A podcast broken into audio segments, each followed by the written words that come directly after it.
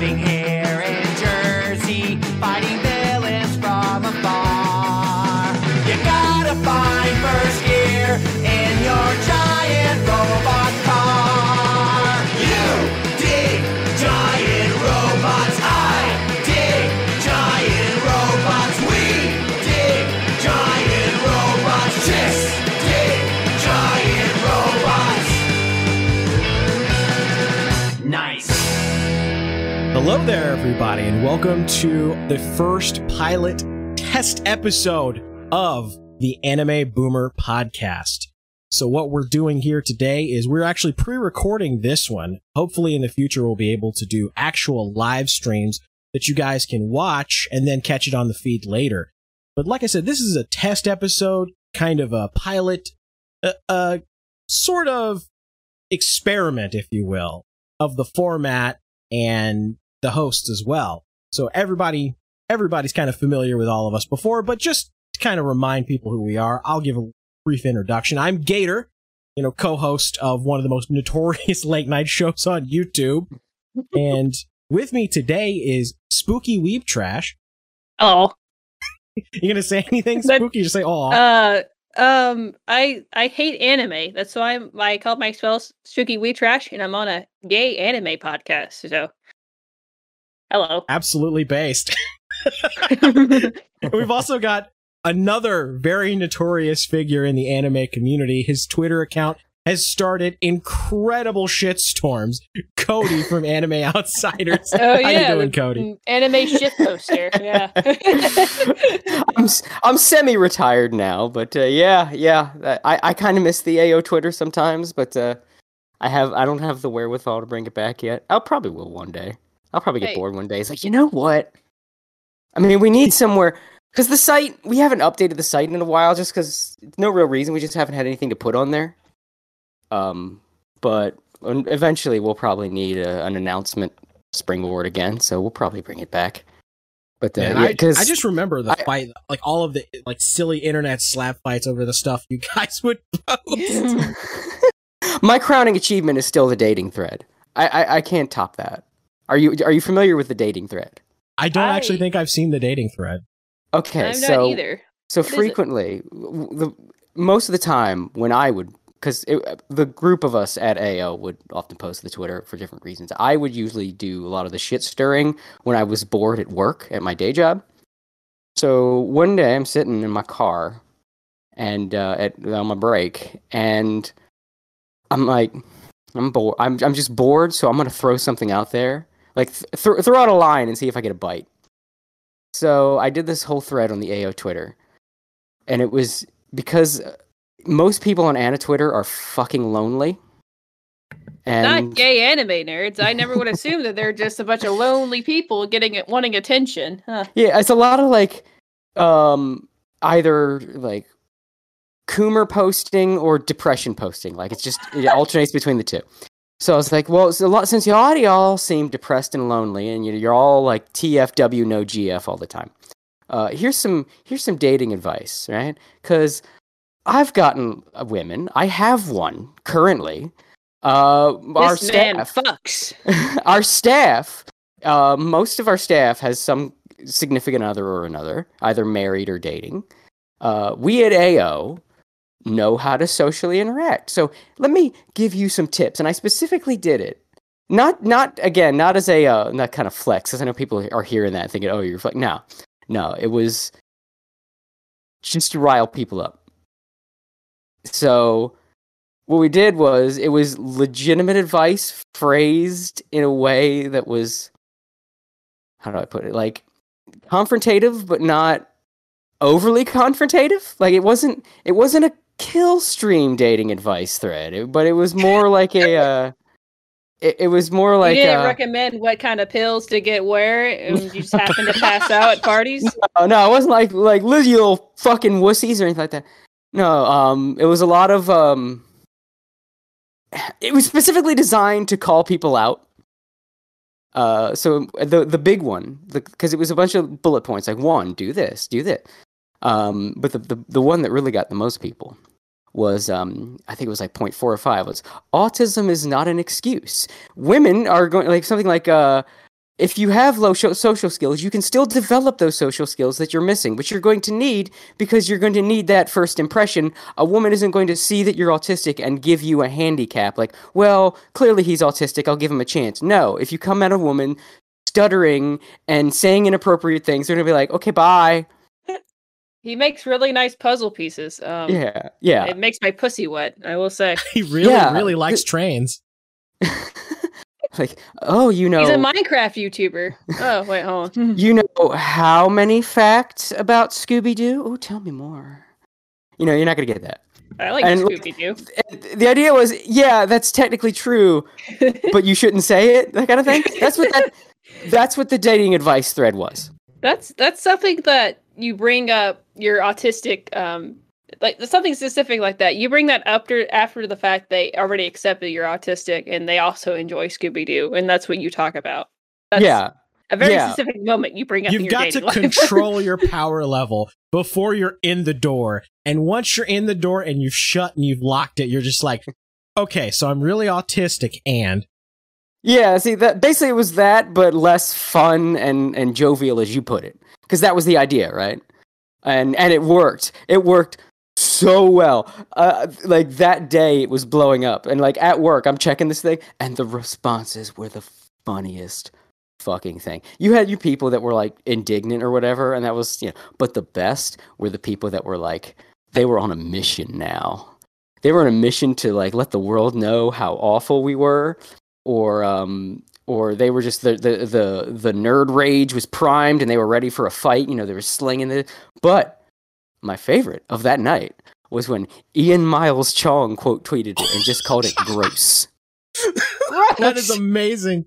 When you get uh, the full Chungus, you know yeah, got, like, that we your got, thread oh, has we got won. Ian Miles, we got Ian Miles Chong who said it was gross. We got Ian Miles Chong to react to it like a Tumblr girl seeing a woman in pain on T V. It was it was great. But then, but then, the, the dating thread sat. It had done its job. It had got us some laughs. We I shared the uh, the responses with the guys at A O. It was a good time. And then and and I responded to some of them to try to, you know, to try to poke, because I learned early with the A O Twitter that if you find someone that seems a little unhinged, poke them, and just keep poking them until they give you until they give you the best reaction. Like the salt, yeah. It's not even just the salt. Um. Quick tangent just for the story. It was like one of the first uh, times we ever messed with someone in the A O Twitter. It was like the moment that told me this was fun and I should do this was uh, some guy got mad at some anime opinion we posted, and I just poked him, and I kept, he kept getting madder and madder, and I just kept snarking back. And eventually he said, like, oh, what was it? I'm trying to remember the exact phrasing, but I remember how the phrasing ended, and I'll tell you and you'll see why. It was something like, um, you know, if you act like that or whatever, you're gonna, you're just gonna be uh, alone with in your in your parents' basement without any friends, like I am. And I'm like, you could have just put a period, like a couple words there. Why did you think? Like, why did you add like I am? Why would you ever add that? Why would you ever let anybody know that? You could have just thrown out the insult. That that was the best part, because that kept that kept going through my memory. You could have just said, you'll, like, die alone, like, live alone with no friends in your mother's basement. You could have just ended it there. Why did you... Wh- why? Why did you add like I am?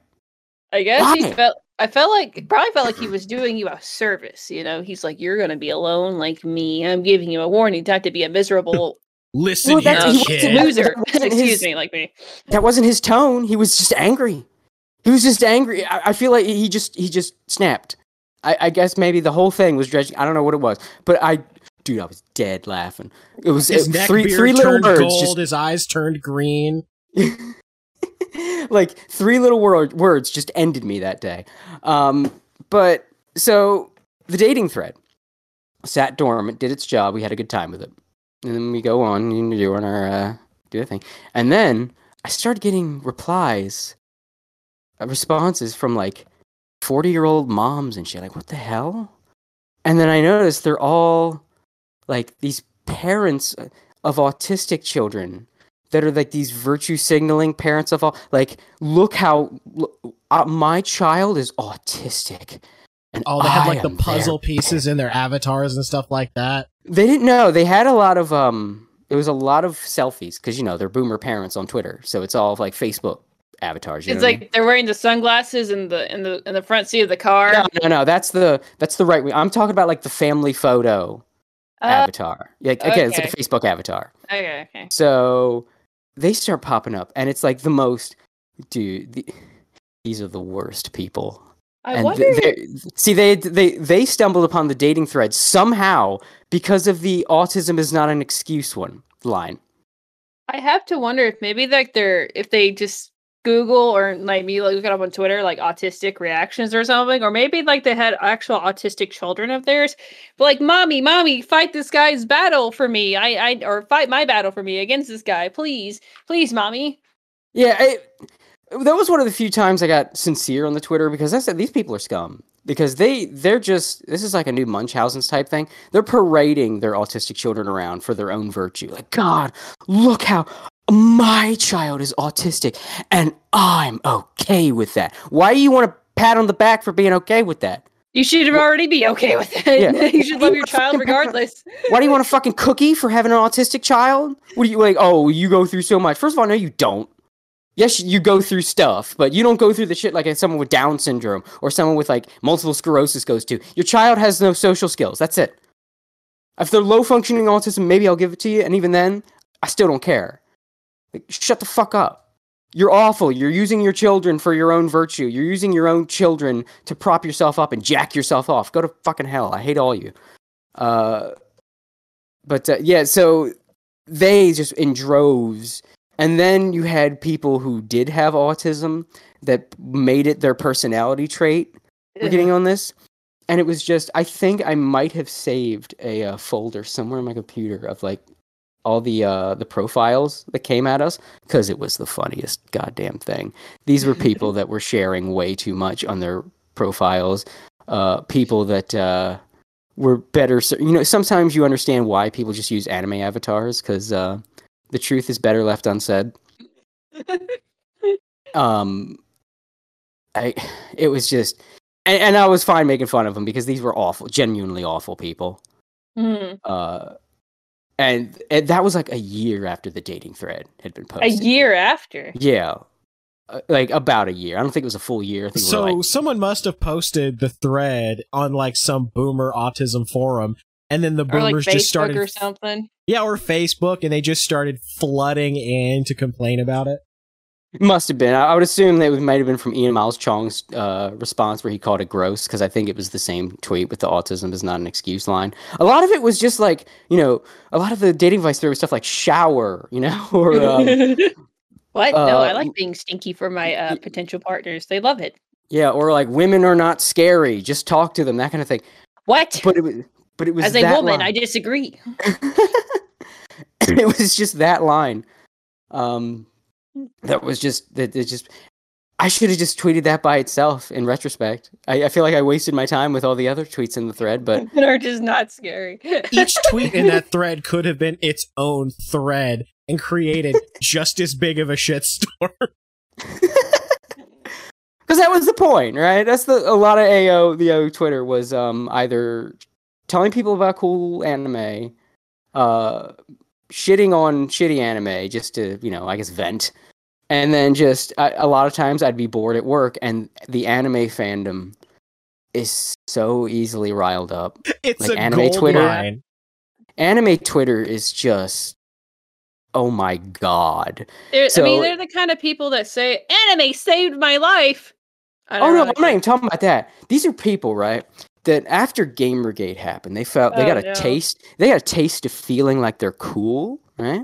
Uh-huh. So, because what they do, like they would post a smug anime girl at a journalist, and the journalist would get all freaked out and mad. So now, mm-hmm. like they got, they got a little taste of like I'm, I'm, I'm, I've got the power now. Now it's me. I'm the bully today. Mm-hmm. So it's this weird. It, it created this weird monster that really only existed post Gamergate. Of the, of it was like the the. It depressed but smug. Yeah, where, where they would they would hide their a, a, a significant portion of anime Twitter does this, where they hide their depression under a veneer of smugness. You see this a lot, especially the, like, Nagatoro avatars. Like, they use the smug anime girl look. Wyatt. Yeah. I love Wyatt, though. They use, they use the smug anime girl as, like, a... um, it's like a replacement for confidence, right? Yeah, they feign he has confidence. Mentioned multiple times of how depressed he was, so I can see like, no that. One, I can no one can recognize that. My clinical depression if I have a smug anime girl. Can yeah. I go off on the tangent about how, like, she said sus, and then I, uh, it's actually not, it was never about the sus comment ever. It was about well, something I else. I mean, Wyatt gets a pass, because that, that thread was a, that, that, that was... That thread was, was magnificent. That was an Anime Outsiders tier shitstorm. It's like, I, I, I tip my hat to you, sir. Uh... But yeah, so with when you have people like that, it's just they're so easy to rile up, especially like you know the the the soy jack of like the ma the smug mask of he's crying on the inside. That's yes. That's Anna Twitter, and it's and it's so obvious. Like, dude, I know you're mad. Look at how big you're responding, right? If you really were smug, even if you did respond, it would be like pithy, maybe witty. It, it would not funny. Be. Yeah, yeah, it would not be an attempt to deconstruct or dissect what we're saying, or an attempt to put out this, this um, like a dissertation on why we're wrong, or like a a veiled call to arms, like uh, po quote tweeting it, saying something like "these people" or whatever. Like, clearly you're mad. You're not going to fool anybody that you're in control of the situation. All I have to do to take control of your life from you is tweet that something I know you have a parasocial relationship with is garbage. If uh. if A O was still a thing today, all I would have to... It would be too easy now, because all I would have to do, despite the fact that I enjoy VTubers, all I would have to do was shit on a VTuber. It's like, it, it's even, it would be even less effort today. Yeah, and the fucking VTuber community is so fucking stupid. Like, they get into, like, fights with each other with the, the stupidest shit half the time. Well, it depends you know? on the community, because they're so splintered. I'd say, like, the worst one's probably V T, like that four chan board. That that shit's like... Oh, yeah. Man, I, I, I worry for these VTuber chicks sometimes. I mean, these these guys get anywhere near them, that's gonna be a that's gonna be a news story. All they do is a, did you? I saw, like, the craziest thing on Twitter the other day. It was someone donated to Gura. You know, Gura, the yeah. shark girl. Yeah. Uh, and uh, it was a dude who was fighting for his country, and he was outside of his country, and he was getting bombed, and he posted that in a super chat for like ten dollars. He was like, I hope to see you again, Gura. Hopefully nothing bad happens to me. And it was real. The real thing someone posted. Uh, yeah, I, I wouldn't doubt it. Like, I like Gura. I get why she's big. Um, I think she earned it, but like... Mm-hmm. Man, her fan base is fucked up. I mean, she just like just does wholesome like let's plays of uh, yeah. you know, Devil May Cry, and she's she's actually really funny, and she's actually pretty talented. She can sing and perform, and somehow yeah, I, deal with a lot of bullshit. it's it, it's the refreshing thing about VTubers is it's just nice to see people succeed that fucking deserve it. Mm-hmm. It's just nice to see, especially with streamers, especially with girl streamers. It's just like ah, they're not they're not like oh look, I put the camera down my shirt. Oh, or we're like the Nick, Nick, uh, what's yeah. her name? Niccolo? Like yeah. Niccolo? Yeah, it's just like, oh, finally, people, entertainers on the internet are f just trying to be goddamn entertainers. There's no strings attached, there's no grifting. It's just, hey there, I want to give you, I, I want you to have a good day through my streams. Like, th thank you. Thank you. It's, it's, a, it's, It's a re it's a relief. It's a refreshing experience, especially being just so cynical on the internet for so long. And it's just Thank like, you, oh, anime finally. girl. Finally. They brought finally. back streaming to what it should be about, and that's just Having enjoying yourself time. and and yeah. getting to say ikumbokum, ikumbokum. It's just, and I think a lot of it is uh, that anime avatar.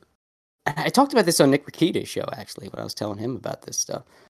Um, the uh, the anime avatar helps in a way I don't think a lot of people expect. Because, like, man, when I first heard about virtual YouTubers, I thought it was going to be the cringiest, most embarrassing shit on earth, right? It's only like, half the time is it cringy, so you're good well, on that's that. Because, that's because of the English indie ones.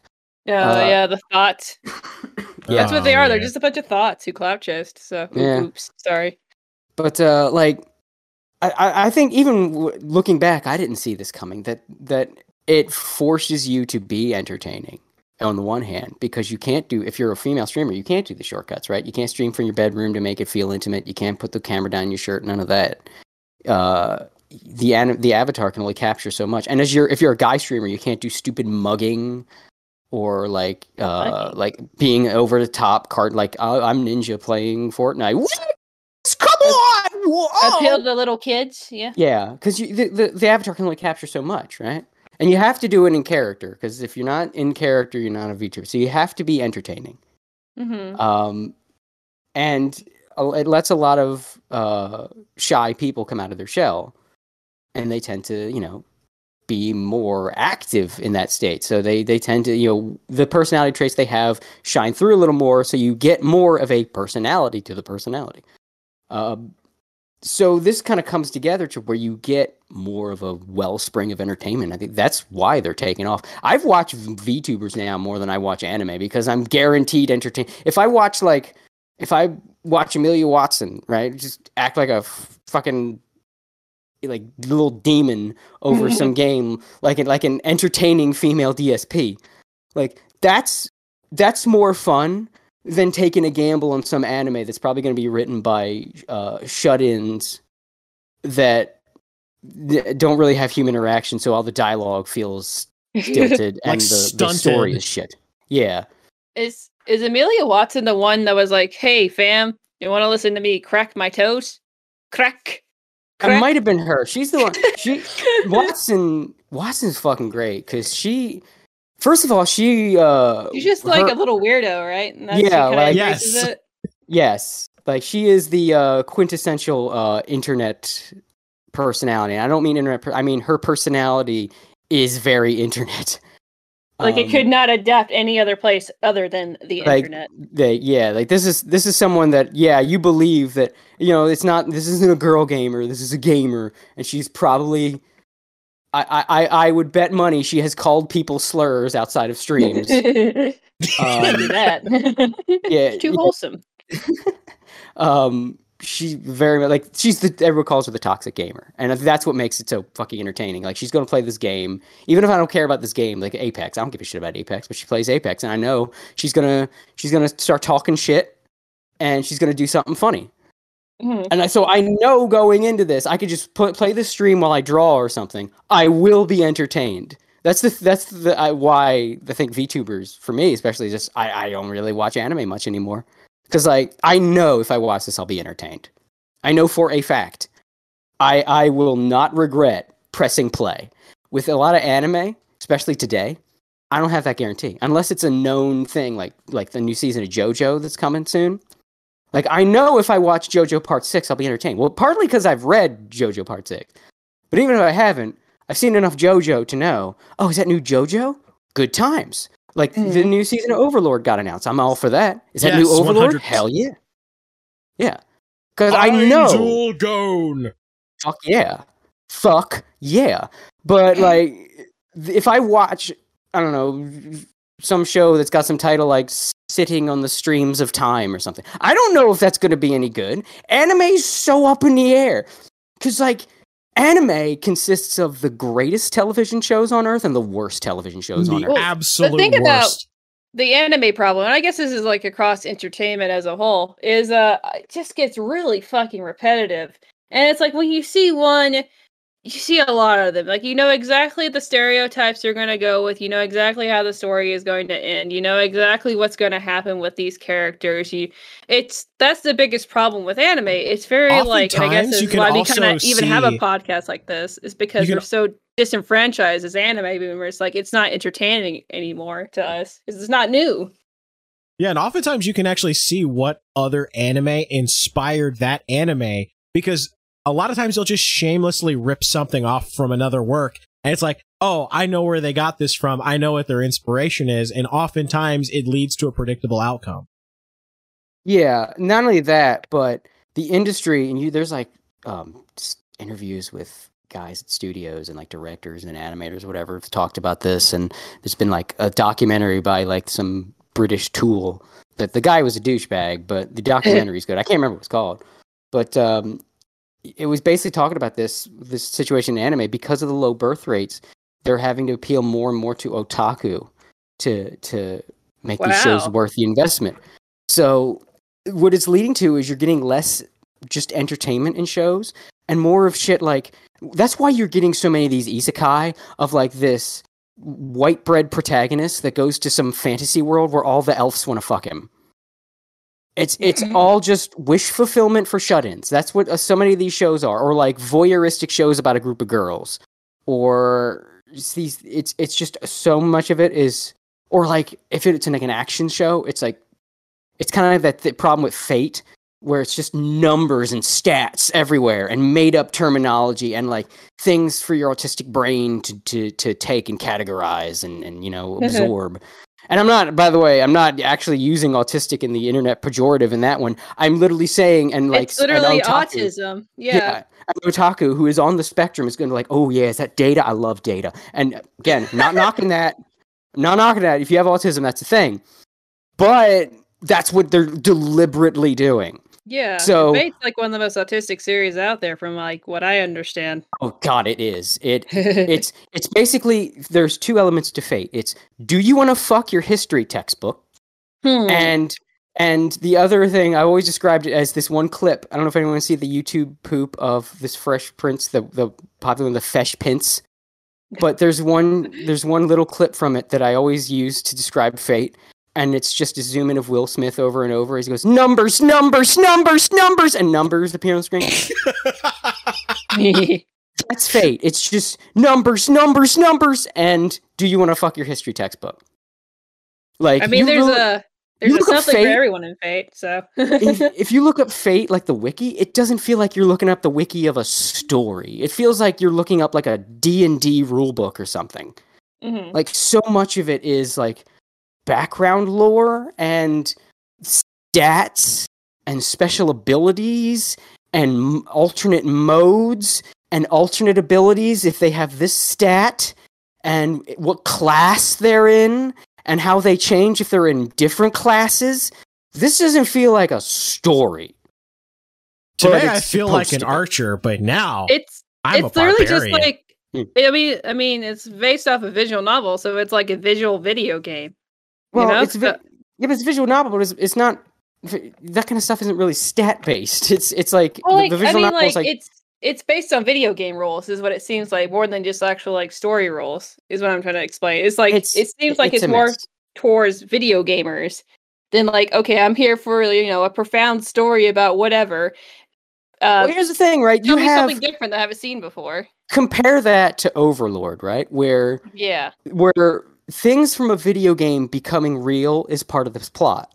Mm-hmm. And Overlord feels less statty and video gamey than Fate.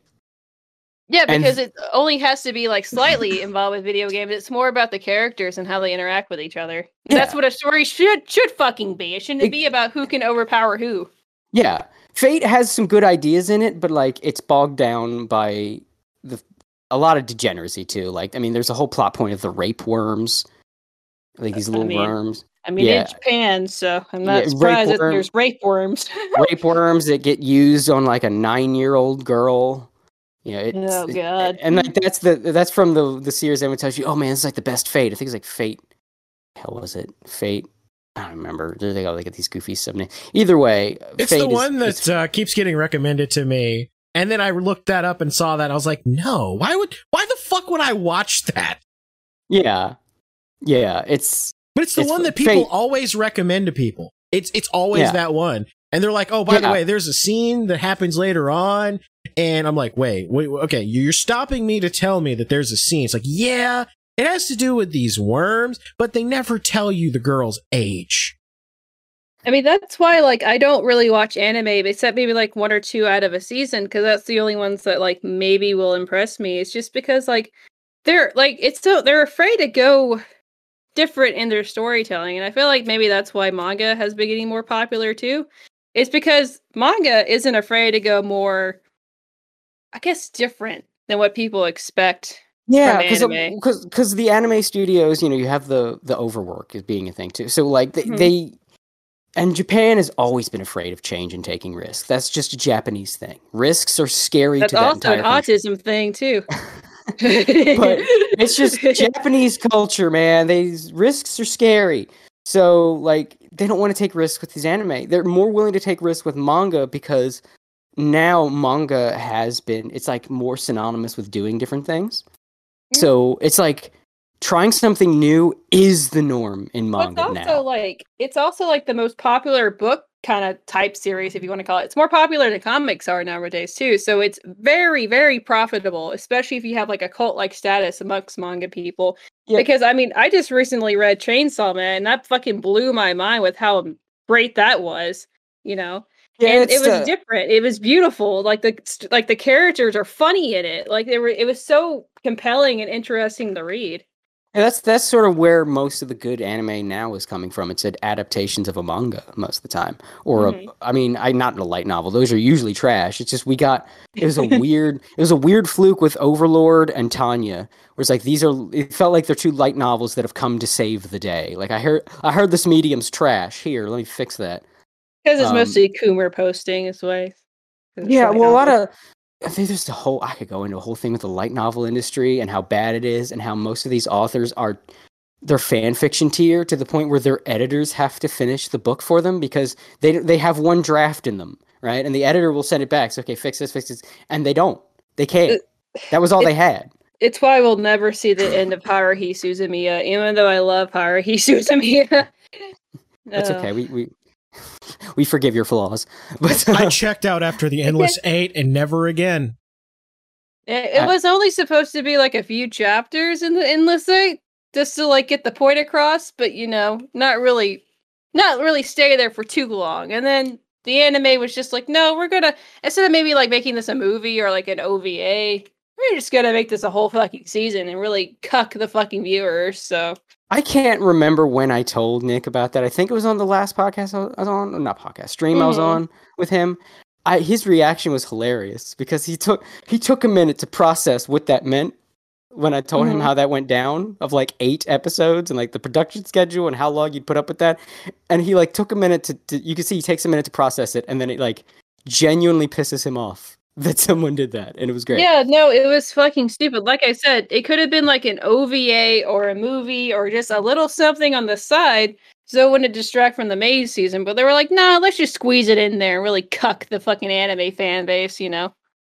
What's yeah. so great about it, and terrible, is the fact that, you know, when you tell somebody that they had eight episodes where, like, the day kept repeating, they think in their minds, oh, so they were really fucking lazy. And they just, like, made the same episode with a couple of extra scenes each time. No, they had to redraw every single scene. It wasn't just like they just copied and pasted it. No, yeah, every single their outfits episode, were different. Yes. It's, like, it had slight changes to it, so they ha- obviously had to fucking redraw it. So the animators had to redraw every single episode as if it was a completely new episode. The the voice actors and actresses had to record voice oh, yeah. lines as if it was a new episode. They didn't just reuse the lines. So even though each episode was almost entirely identical outside of a few changes here and there, everything was produced as if it was a completely new episode with an entirely different plot, but it wasn't. And I will never, ever be able to get Kyonkun Denwa out of my brain. See, it I just, I just me. dipped. I just dipped halfway through the first season, so I didn't have to deal with that shit because mm. I, I couldn't take that show. I'm but, a completionist, like... and, and it is one of my greatest strengths and my worst weaknesses. Once I start something, no matter how terrible it is, I have to finish it. See, I, I, I, I thank God every day I'm not that type. I, I will very easily go nope, and then just end it. It's, it's. Look, I only have so much time. It's not really conscious for me. I just kind of just get bored. I'm like, oh, something more entertaining, and I just do that instead. Yeah, I'm like, I, I'll pick this up later, and I don't. And I think I think a problem too why I don't, I don't really get into a lot of animes because the uh, back in the day, right? You you still had anime being made for otaku for nerds, but when they made an anime for nerds, right? It was what would be cool. What would impress the fan base? Yeah, not even just impress. Just is a bunch of nerds making shows for nerds, and it's like, what would be cool, right? So you had like giant robots where the animation, this gorgeous animation, would spend all this time showing every goddamn servo and piston and gear in this robot, mm-hmm. and like all of the shit being hit on the controls, and and like a laser would fire, and like the the burst of the beam coming out, and then the firing, and then that moment right before it hits, and then the meticulously animated explosion. Like it was, there was a love in there. Like you, this just felt like there were people behind the scenes going, "This would be so fucking cool, guys, guys, guys!" Just a robot just comes out and it's like giant fucking laser gun. The laser gun's even bigger than the giant robot, and fires the goddamn laser gun. And I mean, this is like a laser, boys. Like, like you could almost hear the director going, like to the to the people, like he's trying to describe this scene and how he wants it. Like there was a clear love there. Now it feels like anime is fueled by depression.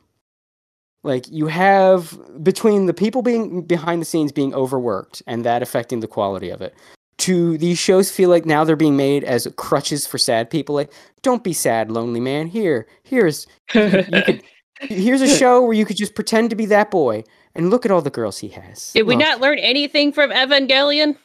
Quit being sad, you pussy. Just get in the and fucking get in the robot. robot.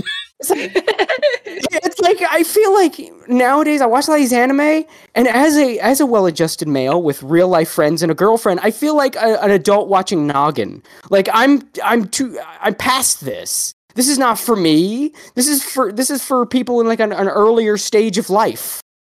I'm I've grown past this. I've grown past. I don't know. It's not that I've outgrown anime. It's that I'm. They're lo- they're trying to appeal to either thirteen-year-olds or lonely men, and I am older than that and not that. So there's nothing for me anymore until the occasional Overlord or something like, okay, okay, guy, we, we here's something for the sad guys. Okay, here's a story. Thank you. That's all I asked for was a goddamn story. Mm-hmm. And like. That it's frustrating because I remember ba- back in like the two thousands when it was like anime felt like a, a buffet, a smorgasbord. No well, no one even concepts. knew what anime was back in the day. They'd be like those Chinese cartoons. You well, know? even even like as it, during the anime boom of the two thousands, right? It was like a smorgasbord of concepts and ideas and stories. What worlds will I go to today? Take me there, anime. To, mm-hmm. What's some crazy shit? Well, here's a here's a movie about a a robot bed with an old man strapped on it that goes berserk. A, a berserk old man bed goes on a rampage. It's called Rojin Z. Hell yeah, tell me about the Berserk old man. That's a, I've never heard of anything like that in my life. Let's go. And like that that's even when anime was being uh, more cookie cutter with like the mecha shit. There it was still it still felt like they wanted to do something.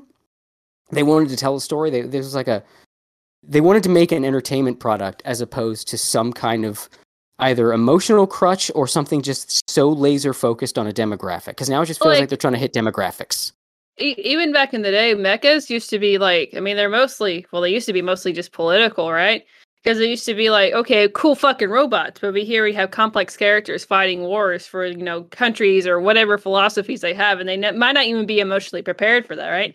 Yeah. It, you know, you can have the childlike state, like, oh, cool fucking robot. And then you have the more mature, like, mindset of like, okay, I'm watching like a war, a war anime. This is essentially what I'm watching. And then, uh, a lot of Gundam, yeah. And then, it, it, uh, yeah, and like a lot of it's just like, you know, oh, cool anime robots, but also look at the, like the lowly waifus mostly too. And then yeah, and that's another thing. You didn't really have a lot of this lowly shit back in the day. That kind of blew up and became a problem because is that Japan is the land of the demographic. They will market to a demographic that like other parts of the world think, like, man, you don't market to them. Japan's like, but they have money. That's why they have used panty vending machines. Like, hey, pervert. And you know what? I don't even, I don't even blame them. I'm not even shitting like Japan, you suck. No, it's kind of brilliant. Because, like, hey, perverts have money. Like, I mean, yeah. Sociopaths do have money, so. Like, that. hey, he, he, he, who who who spends? It's like, um, it's like Japan, Japan sort of realized what a lot of uh, Western Rule thirty-four artists realized with furries, right? These motherfuckers got money coming out the ass. Just, and they're terrible. Just market to them. Terrible about managing it. Yeah. But, like, they realize that. And at some point they realize, wait, you can just draw the little girl, so it's not it's not C P. It's not bad, technically. But it appeals to the pedophiles. Pedophiles have money. Huh. Like, they found the loophole. They found the legal loophole. It's like the it's like the, the business owner. They're like, hey, I can if I put my finances in, in this country, I don't have to pay taxes. You know, it's it's that thing. It's like, hmm, if I just draw the girl, but then show her ass, it's not illegal, but they still like it. Hmm. And then they realize that, and that's when the loli option hit every goddamn anime. And now that's something we have to live with. And we have to deal something. with the spurgs that are obsessed with that shit and will defend it to the death. Yes. Good God, yes. And, like, it, it, I'm I'm I'm I'm in such agreement with what you said. You, you took the wind out of my sails. I, I don't really because... care about the lowly thing, but I mean, like, my whole thing, um, you know, controversial but brave. I think it's a drawing, and if you have to censor drawings, that's that's a whole other discussion right there. And you can be questionable about, about it, and then you could say something like, "That's fucking gross and degenerate, Digibro. It's not something really to be proud of." Yeah. Um, like I don't I said think before, it's that you know, big as much of a as... deal. But, like, it, hold on, I don't think it's that yeah. big of a deal. But when I made a tweet about it asking, do people really care that much about this? It blew up, and I wasn't expecting it to. And it's people, like, I think what Nicholas Diorio said was, like, I think people in Discord groups literally just, they obsess over loli, and they just, like, it, just want an excuse to attack people that say anything about it or praise people, which is very strange, I, I will say. Well, here's the thing. I've, you know, A O, we at A O have been some of the most anti-loli people. That's one of the things that we would often... get some reactions on Twitter over. Yeah. Uh, but I've said before, my stance is simple, and I think it's the stance to go with. I think if you're a little too much or too lenient on this stance, then I'm, you know, I, I would recommend you rethink. Uh, it shouldn't be censored. It shouldn't be illegal. It is a drawing. You shouldn't be arrested for having it, but you should be judged for having it. No, absolutely. I that's yeah. kind of my been my sentiment the whole fucking time is like, oh, you like prepubescent looking girls? Uh, it's kind of... Well, it's even like with Shota, too. No one ever brings up Shota, which I'm very fucking strange about. Well, it's because a lot concept. of it... A lot of it is straight Shota. Straight Shota is also weird, but less weird. And it's less weird because they don't want to fuck the kid. They want to be the kid.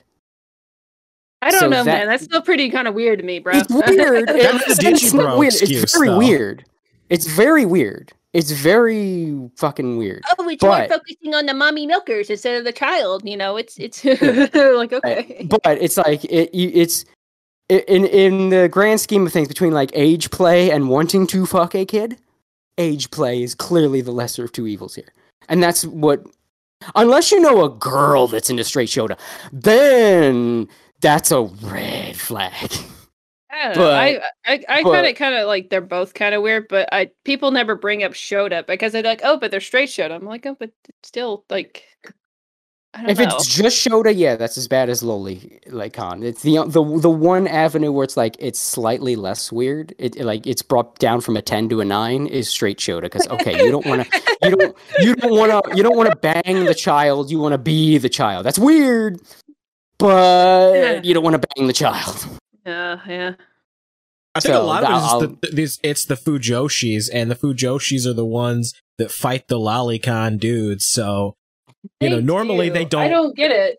Like, you guys want to see fifteen-year-old boys caress each other nipples and suck each other's dicks. So it's like, yeah. you guys are not, like, any better. Well, it's like Noralities, Sorry. right? Noralities did that whole video about this very topic, but then she gets found to have, like, My Hero Academia slash fiction in her Tumblr profile. yeah. yeah, it's, it's like the Fujoshis do this shit. Fujoshis, I think a lot of the Fujoshis, though, what they gravitate toward is less young than the the loli guys. Because you look at the loli guys, right, and the shit they're into, and those girls look eight, seven, six.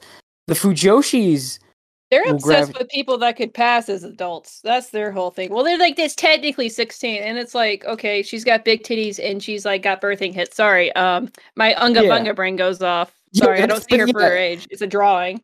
That's the thing, too. I think some of that is projecting, like, uh, self-hate for that. It, like, yeah. one hundred percent. Like, it's like, I see attractive femoid and I feel nothing but rage. And then they're like, oh, but I'm a lesbian, bisexual, whatever. And it's like, why why don't you understand where a male's perspective then would be like, okay, attractive femoid. I like seeing attractive femoid.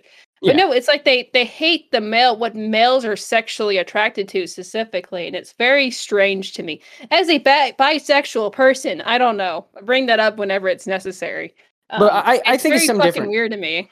I think this is. Di- I'm I'm referring to something different when I say like the um the, that one chick right that got caught with all the My Hero Academia stuff. Neuralities. I think that's yeah. That's like some kind of deep down like they know that that that that um sort of uh, I don't know what you call catch or or you know oh but they're technically this age, and there's like a self-loathing there that they then project onto other people. It's very high school.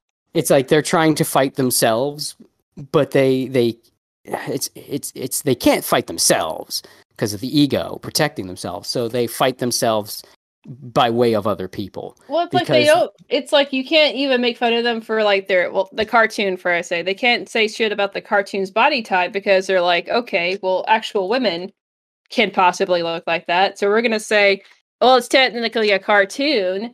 And you're attracted to a cartoon that's technically sixteen, could pass as eighteen, nineteen if it wanted to, you know, doesn't fucking matter. Um, so I'm going to project my insecurities onto this cartoonist of an actual woman. Yeah. Well, it's like how that's we, problematic. We were talking about, we were talking about the line between when anime, all anime characters were basically drawn as adults, like no matter their age, as long as they were over, as long as they were a teenager, they were drawn to look like an adult.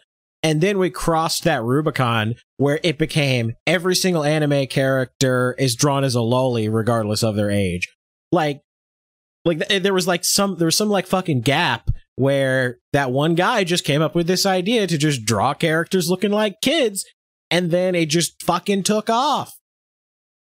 Yeah, it's it's you can't really uh you can't really close that door once it's open, and now we just have to deal with that. At least you have um.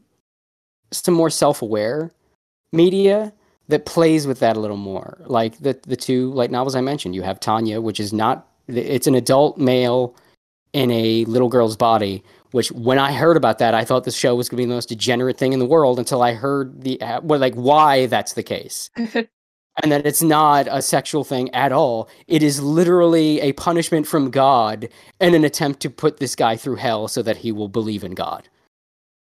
Like it is, very and it is treated very red pill. I will say, it is treated as such through the whole show. It never winks about to the point where in the anime, the author of the books had Tanya's design change specifically because he didn't want people to waifu her or loli waifu her because that is not the point of the show.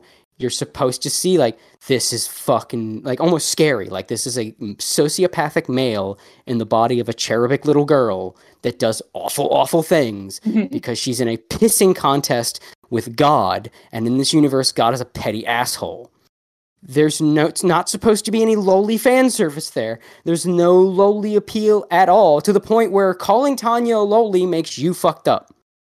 Like, cause that, that, the whole, that, that, that plays with that whole, like, oh, the loli is really this years old, whatever. Or you have something like Overlord, where each of the the um, the Nazarick N P Cs are supposed to be representative of the kind of nerd that made them, while they are oblivious to the tropes that they are, because now they're real. So each character, like, you can see the person in them. So Shaltier is specifically like, this is a degen... Like, it, it, it specifically points out that the, the player that made Shaltier is a degenerate. And she's, like, an emblematic of the degenerate kind of character someone like that would make. Young, and it petite, works. Stuffs her bra. Yeah, sex-obsessed, um... weirdly kinky. The whole the the whole um, side chapter of that one manga about Rape Master Shaltier, uh, like that, which was omitted, manga, of the, course, the, from yeah, the anime. The, uh, well, no, wasn't that a, like an alternate ending? Oh, maybe it was an alternate the, ending. I, yeah, I think it was an alternate ending to the um, the one with the adventurers, where instead of killing, uh, what was her name, the the wizard girl in that group?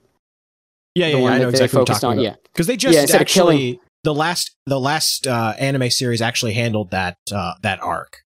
Yeah, and uh, instead of killing her, Shaltir kept her as a sex slave and like uh.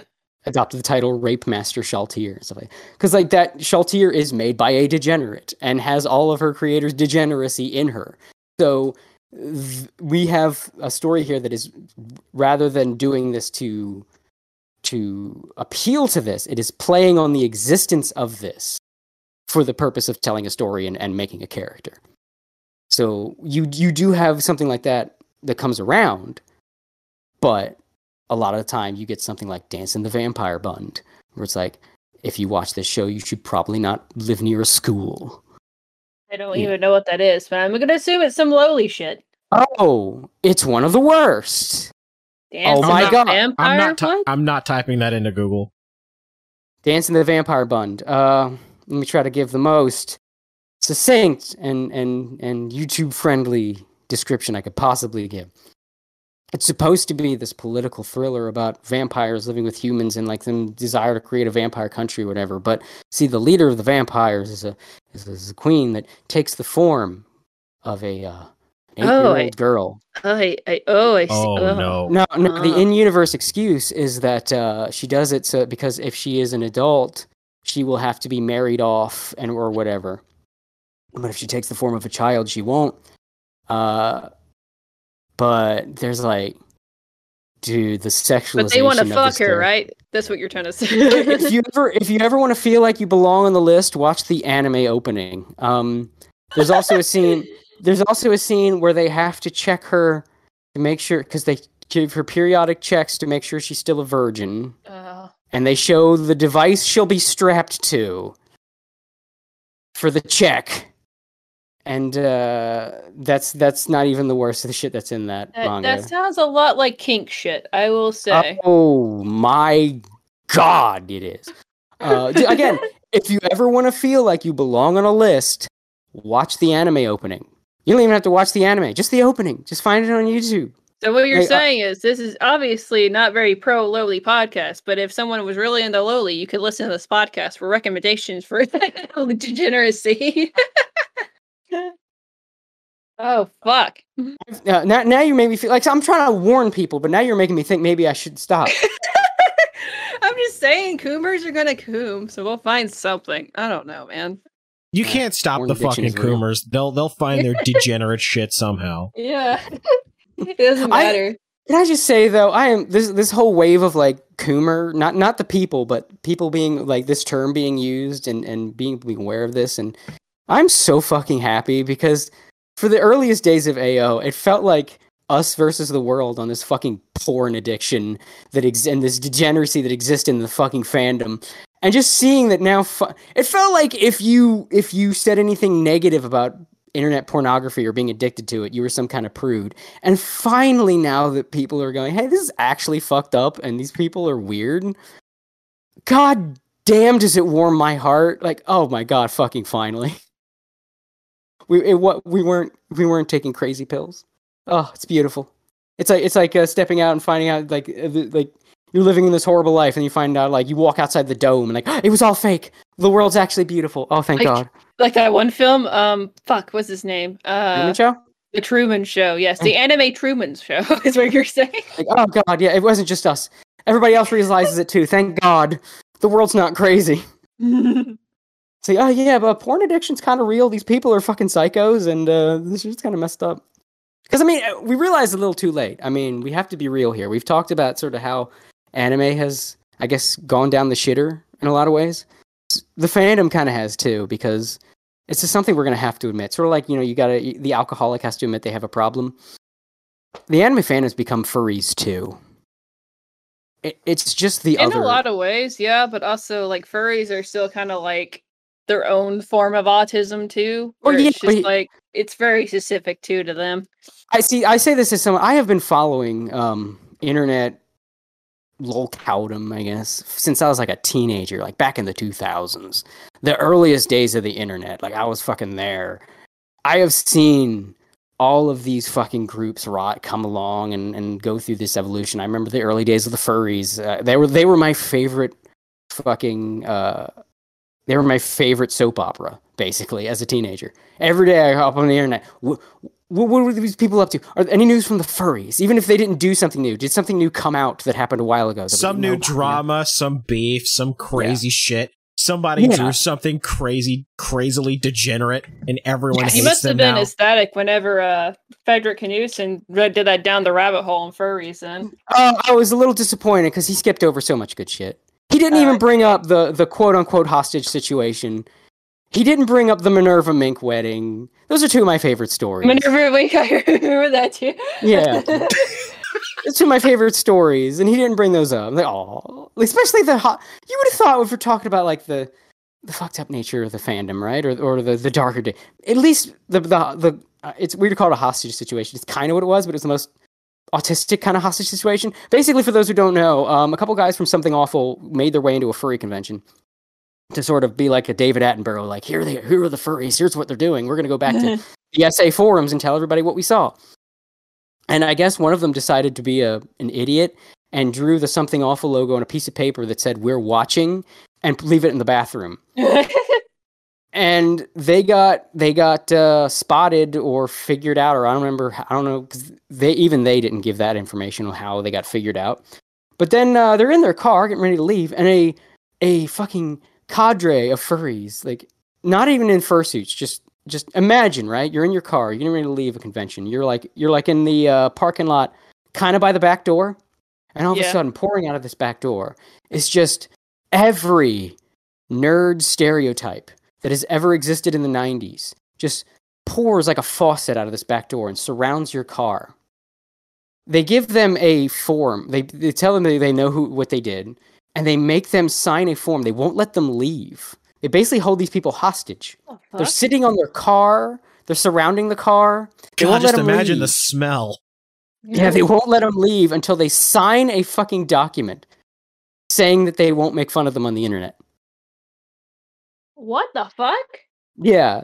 That's just asking for someone to make fun of you on the internet. Yeah. It, it might be a little hard. It might be a little hard to find. I think you have to use like archive, like Wayback Machine links. But it was on, I think, Crush Shift Destroy. Uh, had the, had the wrote about that. I think on Crush Shift Destroy, uh, wrote about that. If you want to read up on it, it was very funny. Uh, so there's like stuff like that. So I've seen that. I saw the rise of the bronies, and then how they basically like grew from the cancer of the furry fandom. And for a while, the furries were all right because all their worst ones became bronies, but then they went right back to being furries when My Little Pony ended.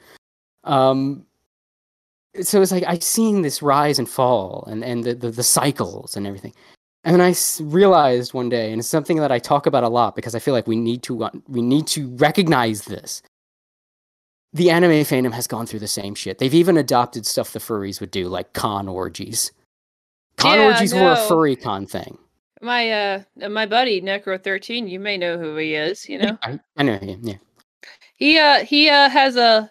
He has like folder, well, not like a huge folder, but he showed me like photos because he took pictures of people like just fucking relentlessly without, with you know, with no apology at fucking anime cons. Like he's got one where a bitch is on her knees in the bathroom, like people with their fucking windows open, and like it was inside of a hotel that was, you know, like sometimes hotels they'll have, um, I don't know the right, like they'll be in a circle, and you can see yeah. another hotel like across the room from yours. Mm-hmm. You know what I'm trying to say? Yeah. Uh, but either way, their blinds were open, just like, and they were just fucking, like, just straight up. So, like, I mean, yeah, that degeneracy definitely happens unapologetically. Yeah. At anime was a, cons. That was a furry thing at furry cons. It was the con orgy. And then the anime cons started doing it. You know, you even have the, um, the cutesy name for sex, cutesy name for sexual stuff. You know, they can't name things, they have to give it a fandom Ooh. nickname, you know.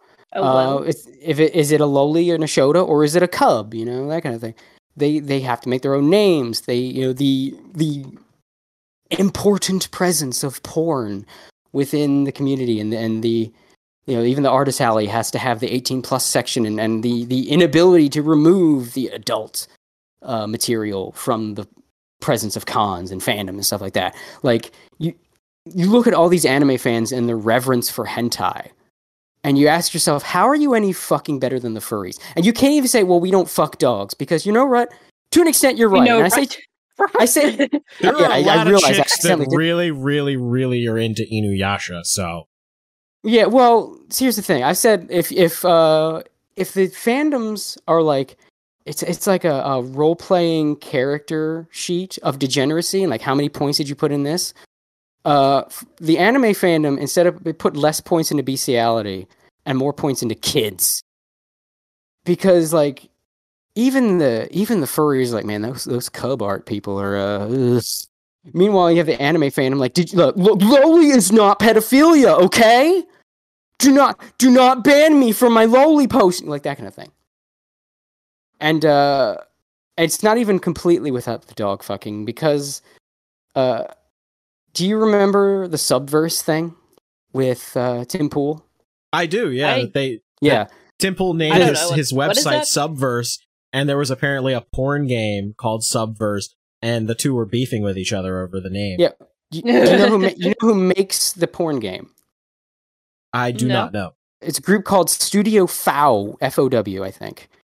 Uh, what Studio F O W is most known for, and why they have a big following, because you remember when, when this Tim Pool thing happened, you had a whole bunch of weebs and four chaners that came to to the game's defense. And right. to the defense of Studio F O W, what they've been most known for is they make, I think either Source Filmmaker or Blender, bestiality porn. Oh. oh. Yeah, like girls oh. getting banged by dogs.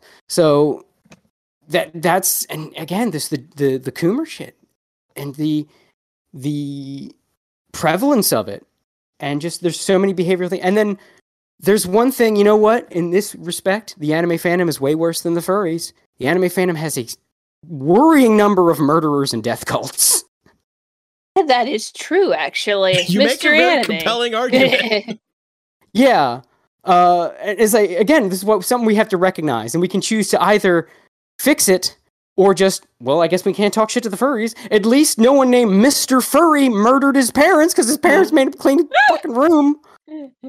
Or whatever it was. Like, there are not one. There's also the worshipping but- of, like, Nevada Tan and The the chick that stabbed that one guy because she loved him too much or whatever. That was like the picture ooh, of her smoking. Stabbed me.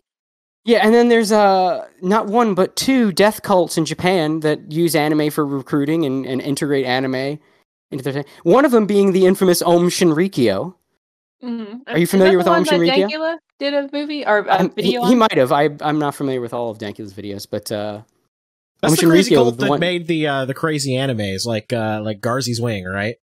Uh, no, Garzy's Wing was not. That was by the guy that made Gundam. Um, okay. No. Is he in a cult? Or is he just no, did no, it no. because money? Garzy's Wing was just, he tried to do something new, and it was an abject failure. Uh, no, it, I forget the name of it. We actually have a review on the A O website of one of the uh, movies by this cult. You're thinking of Happy Science. Happy Science oh, yeah, is yeah, a break-off. Happy Science. Happy Science is a break-off from Aum Shinrikyo. It's made by a former, um, I don't know, I don't know what position he had in Aum Shinrikyo, but he went left Aum Shinrikyo when Aum Shinrikyo was being destroyed by the Japanese police.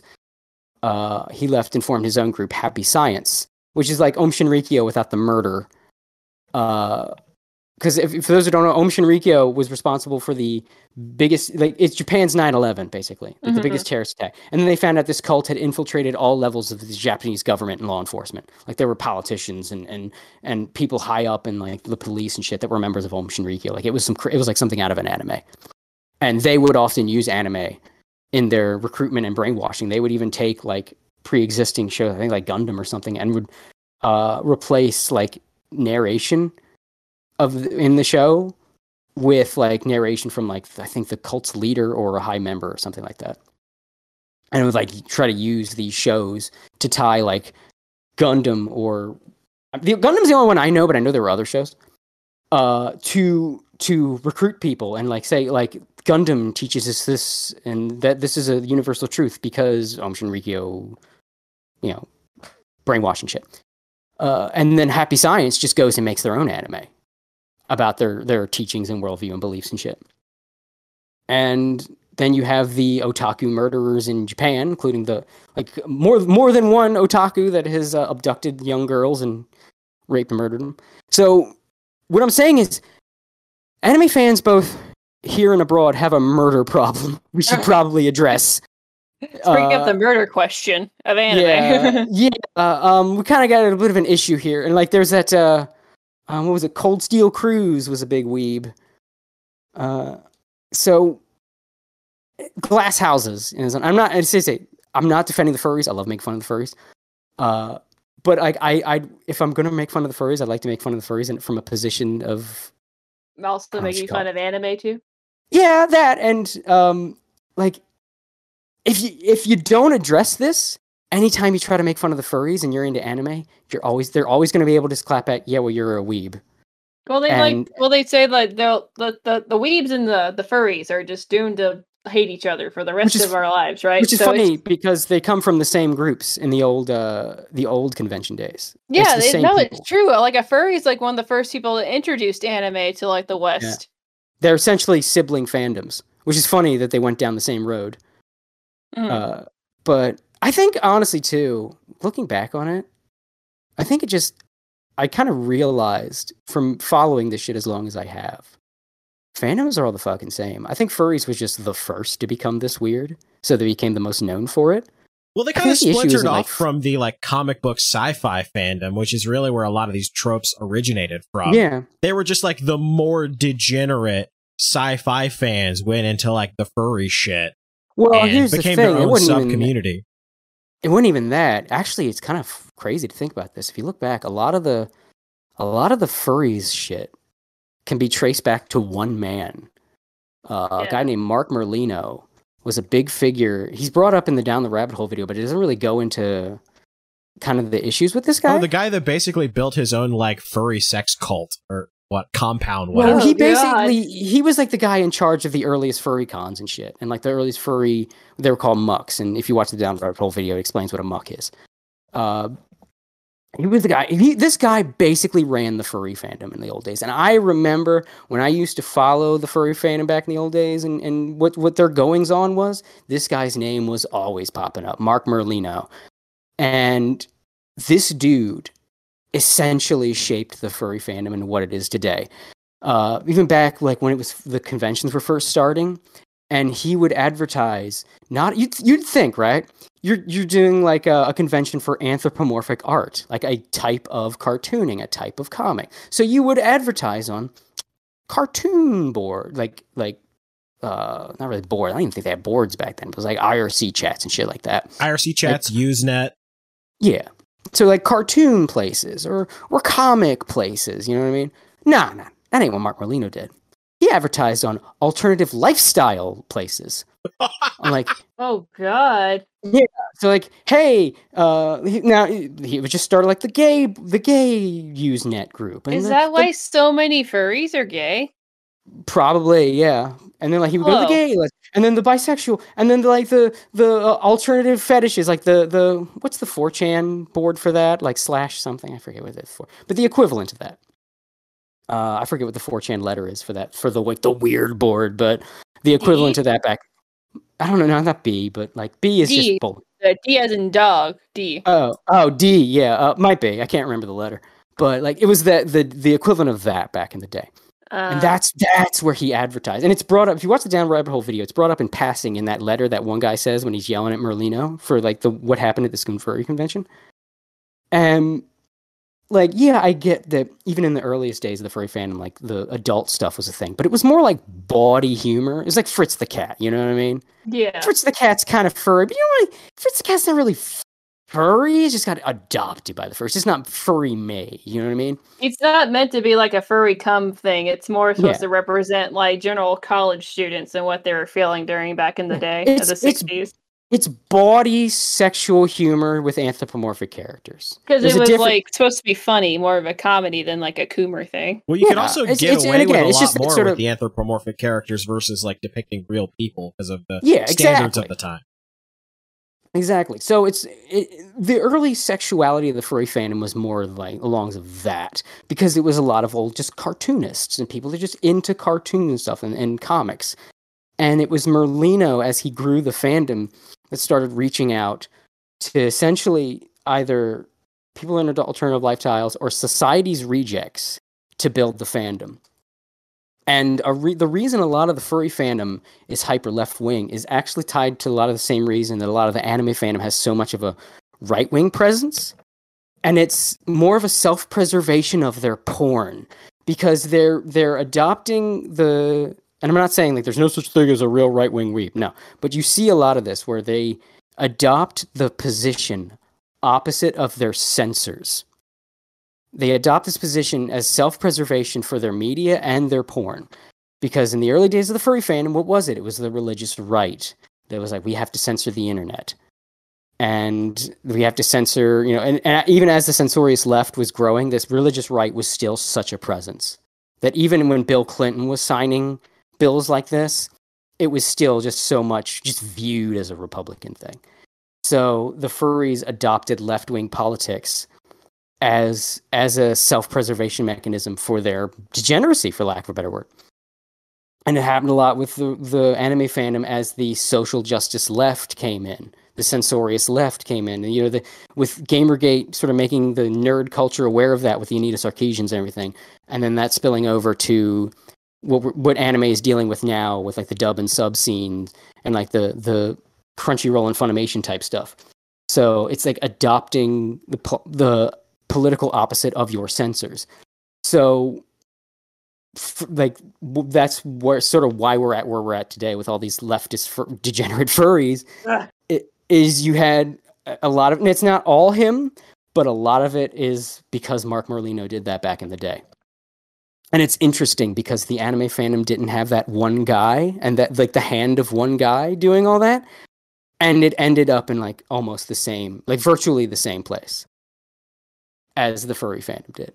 And that's always fascinated the shit out of me as someone that's followed fandoms and, and weird fandoms and weird internet shit for like, even not even my entire adult life, like in my teenage years. Mm-hmm.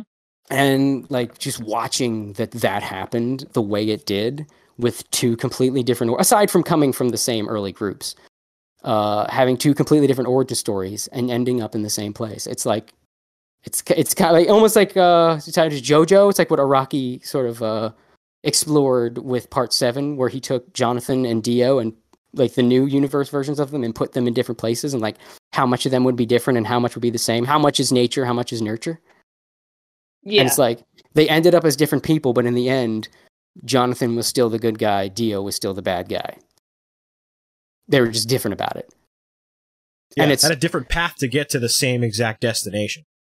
Yes. And it's interesting that the furries and the weebs did that, because as much as we hate each other, we're essentially siblings. That's kind of why I I, I I got over my bullshit and just went ahead and made Cloud Scratcher.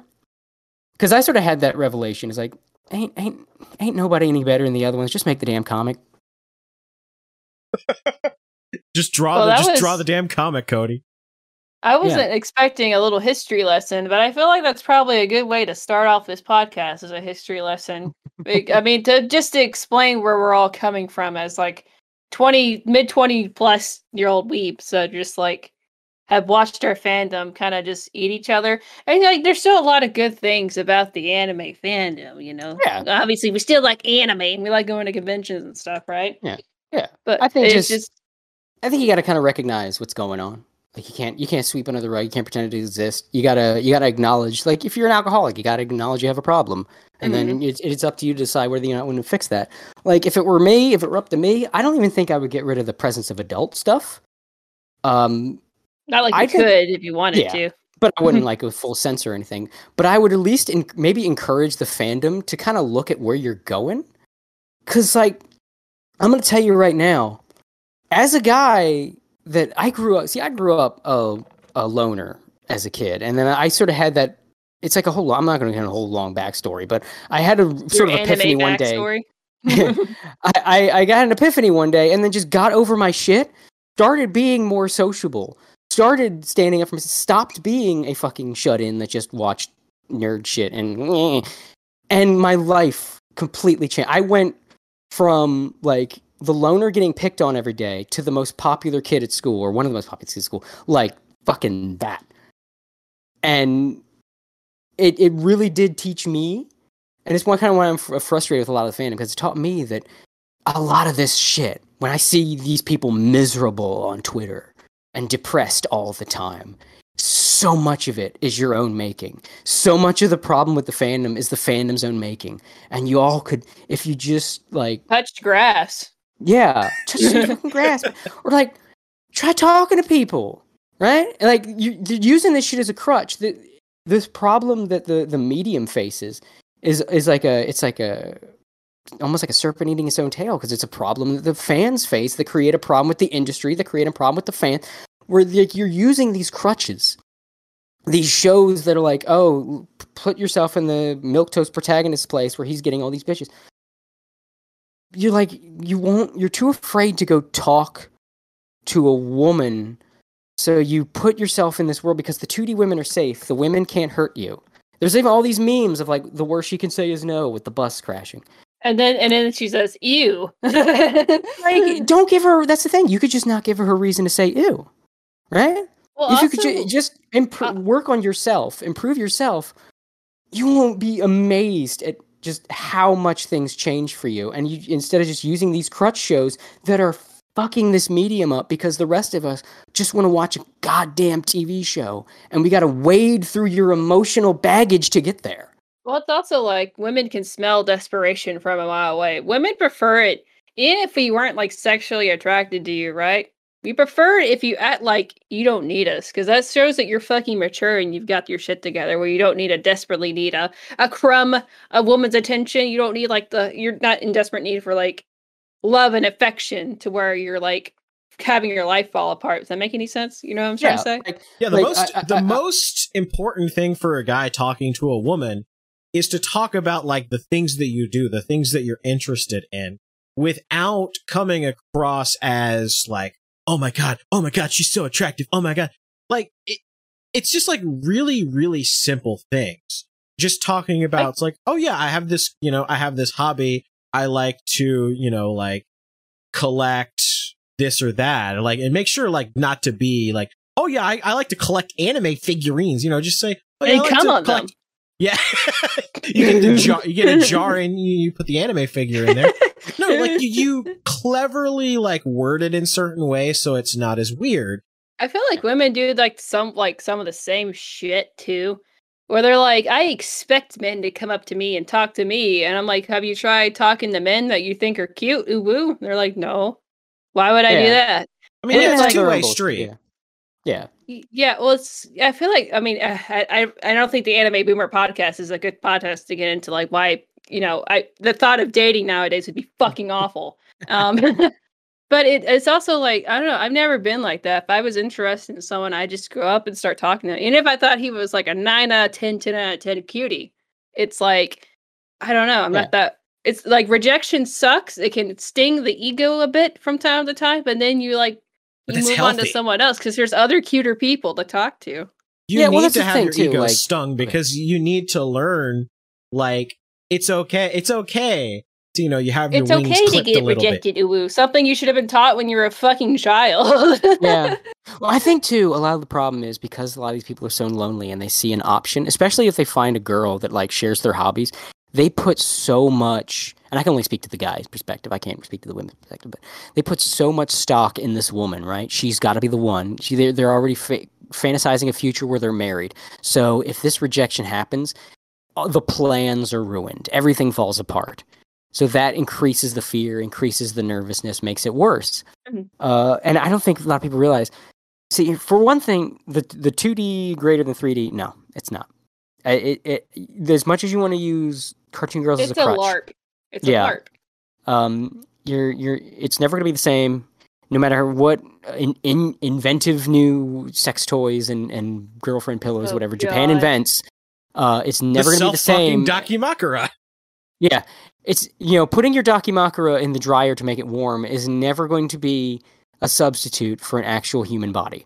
Well, um, I mean, you brought up like the, the degeneracy at cons too. You guys saw the infamous photo of like or video from fucking A X two years ago of some dude just dry humping a plastic figure in yeah. the middle in front of like a whole crowd of people unapologetically, right? Yeah. And it's like, I guess it was funny at the time, but like they specifically make that demographic like that. T- they they paid a lot of money to bring that and advertise to fucking weebs for a reason, you know?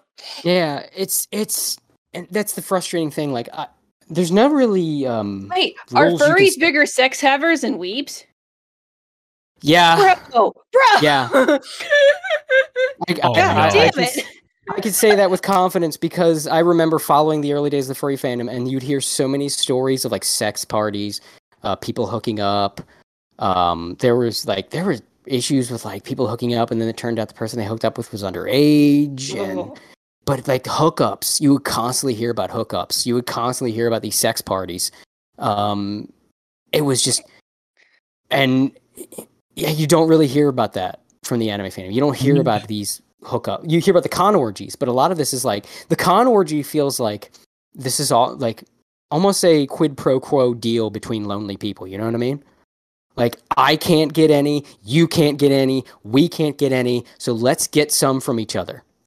Mm-hmm. No one like cared who they were till they put on the mask. Yeah. Like, that's kind of what the con orgy is. Um, I've I've always said, part of me once would... It's one of those things, like, you want to see it, but you know you shouldn't. It's like a, it's like a forbidden Lovecraftian knowledge. Like, I part of me, like, the, the gawking at the internet part wants to see what goes on at a con orgy, but then the common sense to me is like, you know what goes on in a con orgy, and you know you don't want to see that. You know you don't want to see a mass of sad it, people grinding. Yeah, but you're curious. Yeah, like a like, train. Like, like you want to watch the train wreck because you're curious what would happen. Yeah, I, it's like the way this, the internet's kind of ruined me. Um, like I'll hear like the some internet awful... ruined a whole generation. It weeps. Yeah, like they're they're they're like. You'll hear some awful story, and, and my first thought a lot of time is, is there like a live leak video? Is there a video of it? Like, no, no, don't watch that video. You know what happened. There's a description of what happened. Do you want to see that?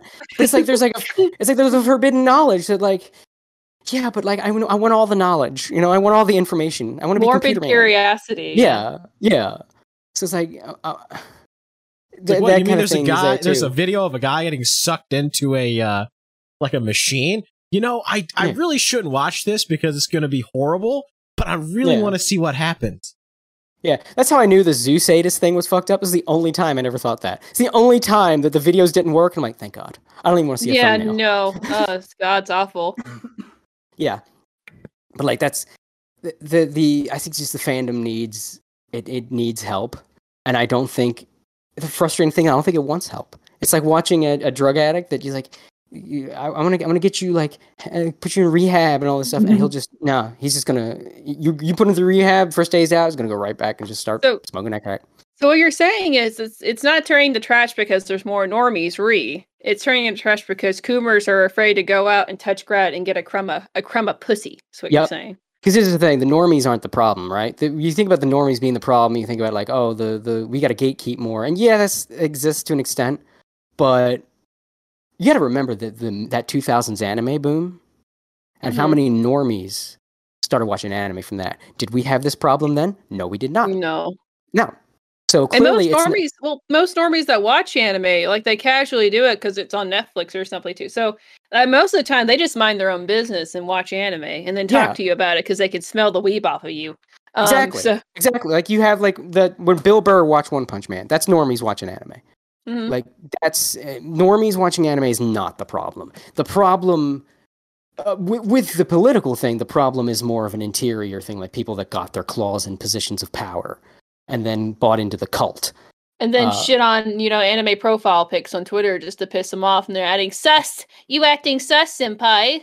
Yeah. You know, uh, yeah, it's that's a whole nother uh, issue, a whole nother discussion. And that's that's the frustrating thing, too, because like. See, I generally prefer watching dubs, and I prefer watching dubs because I would rather watch something in my own language. And a lot of people say like subs is like you're getting the real creators, you know, experience, but you're not, because when these directors and animators did all this shit, they did not do this shit with the intention of your focus being on the bottom of the screen the entire time. So I would A, rather have something in my own language, and B, be able to focus on the image at all times, like fully focus on the image at all times. And there was a period where dubs were great. It was a magical time mm. in like the two thousands, early twenty tens, where like dubbing became a serious practice. They started hiring actual actors. Uh, they put effort into the localization. People that sort of are coming into anime late and this kind of later paradigm made be just amazed to think like there was a time when Funimation was a sign of quality. Oh, yeah. Absolutely. That's why it was a big deal whenever One Piece got signed off to like Funimation to get redubbed. People were like, "Oh shit! Oh yeah, man! Yeah. This is going to be like more true to form to what the original yes. dub was supposed to be." Because everybody had was... horrible memories of the Four Kids dub and all the shit they did to it. So once One Piece got I... signed with Funi, they were like, "Oh my god, we're actually going to get a true to life One Piece adaptation." I I will say, I will say, I think the Four Kids redub of, you know, the first season of Yu-Gi-Oh! Actually made it way funnier. So yes, that is did. my controversial but brave no, no, opinion. You're right. You're one hundred percent right. And I will fight anybody that says otherwise. Yeah, it, it, but it's it's frustrating because, like, man, I used to shill for Funimation. I used to shill because there too. was a time, there was a time when, like, man, that was that was the company you wanted to get your favorite show, because what they would do with their localization back then is they would, yeah, they would take a lot of script liberties in service of the show. Because what they would essentially do was they broke down the barrier of, like, this being from another country. It the, the Funimation dub scripts used to feel like the natural script. It feels like this is what the characters would say. It didn't feel like it was translated from another language. Even their it, advertisement didn't feel like it was made for anime fans. It felt like it was made for everybody. It just it it took these shows and it, like, distilled them to, like, why you would watch them. Because before, anime ads would, like, just show clips of the show that look cool, maybe like a mute a song from the show and a couple audio things and, like, the logo, right? Funimation ads felt like it's actually selling you the show. Like, Funimation was making anime. They said shit and damn and they're fucking anime. Yeah. Like like Funimation made anime feel less alien, for lack of a better term. Mm-hmm. It, it, it, they used to be incredible, and watching what they are now drives me up a fucking wall, because, like, it used to be that people would get mad at them for the liberties they took with the script, but they were taking good liberties. So it was like, shut up, nerd. Like, yeah, he didn't originally say that. Yeah, but what they changed it to fits in character, fits with the situation, makes it feel natural in English. It was a good idea to change that line. Like, now, like the infamous Gunsmith Cats line about the A T F.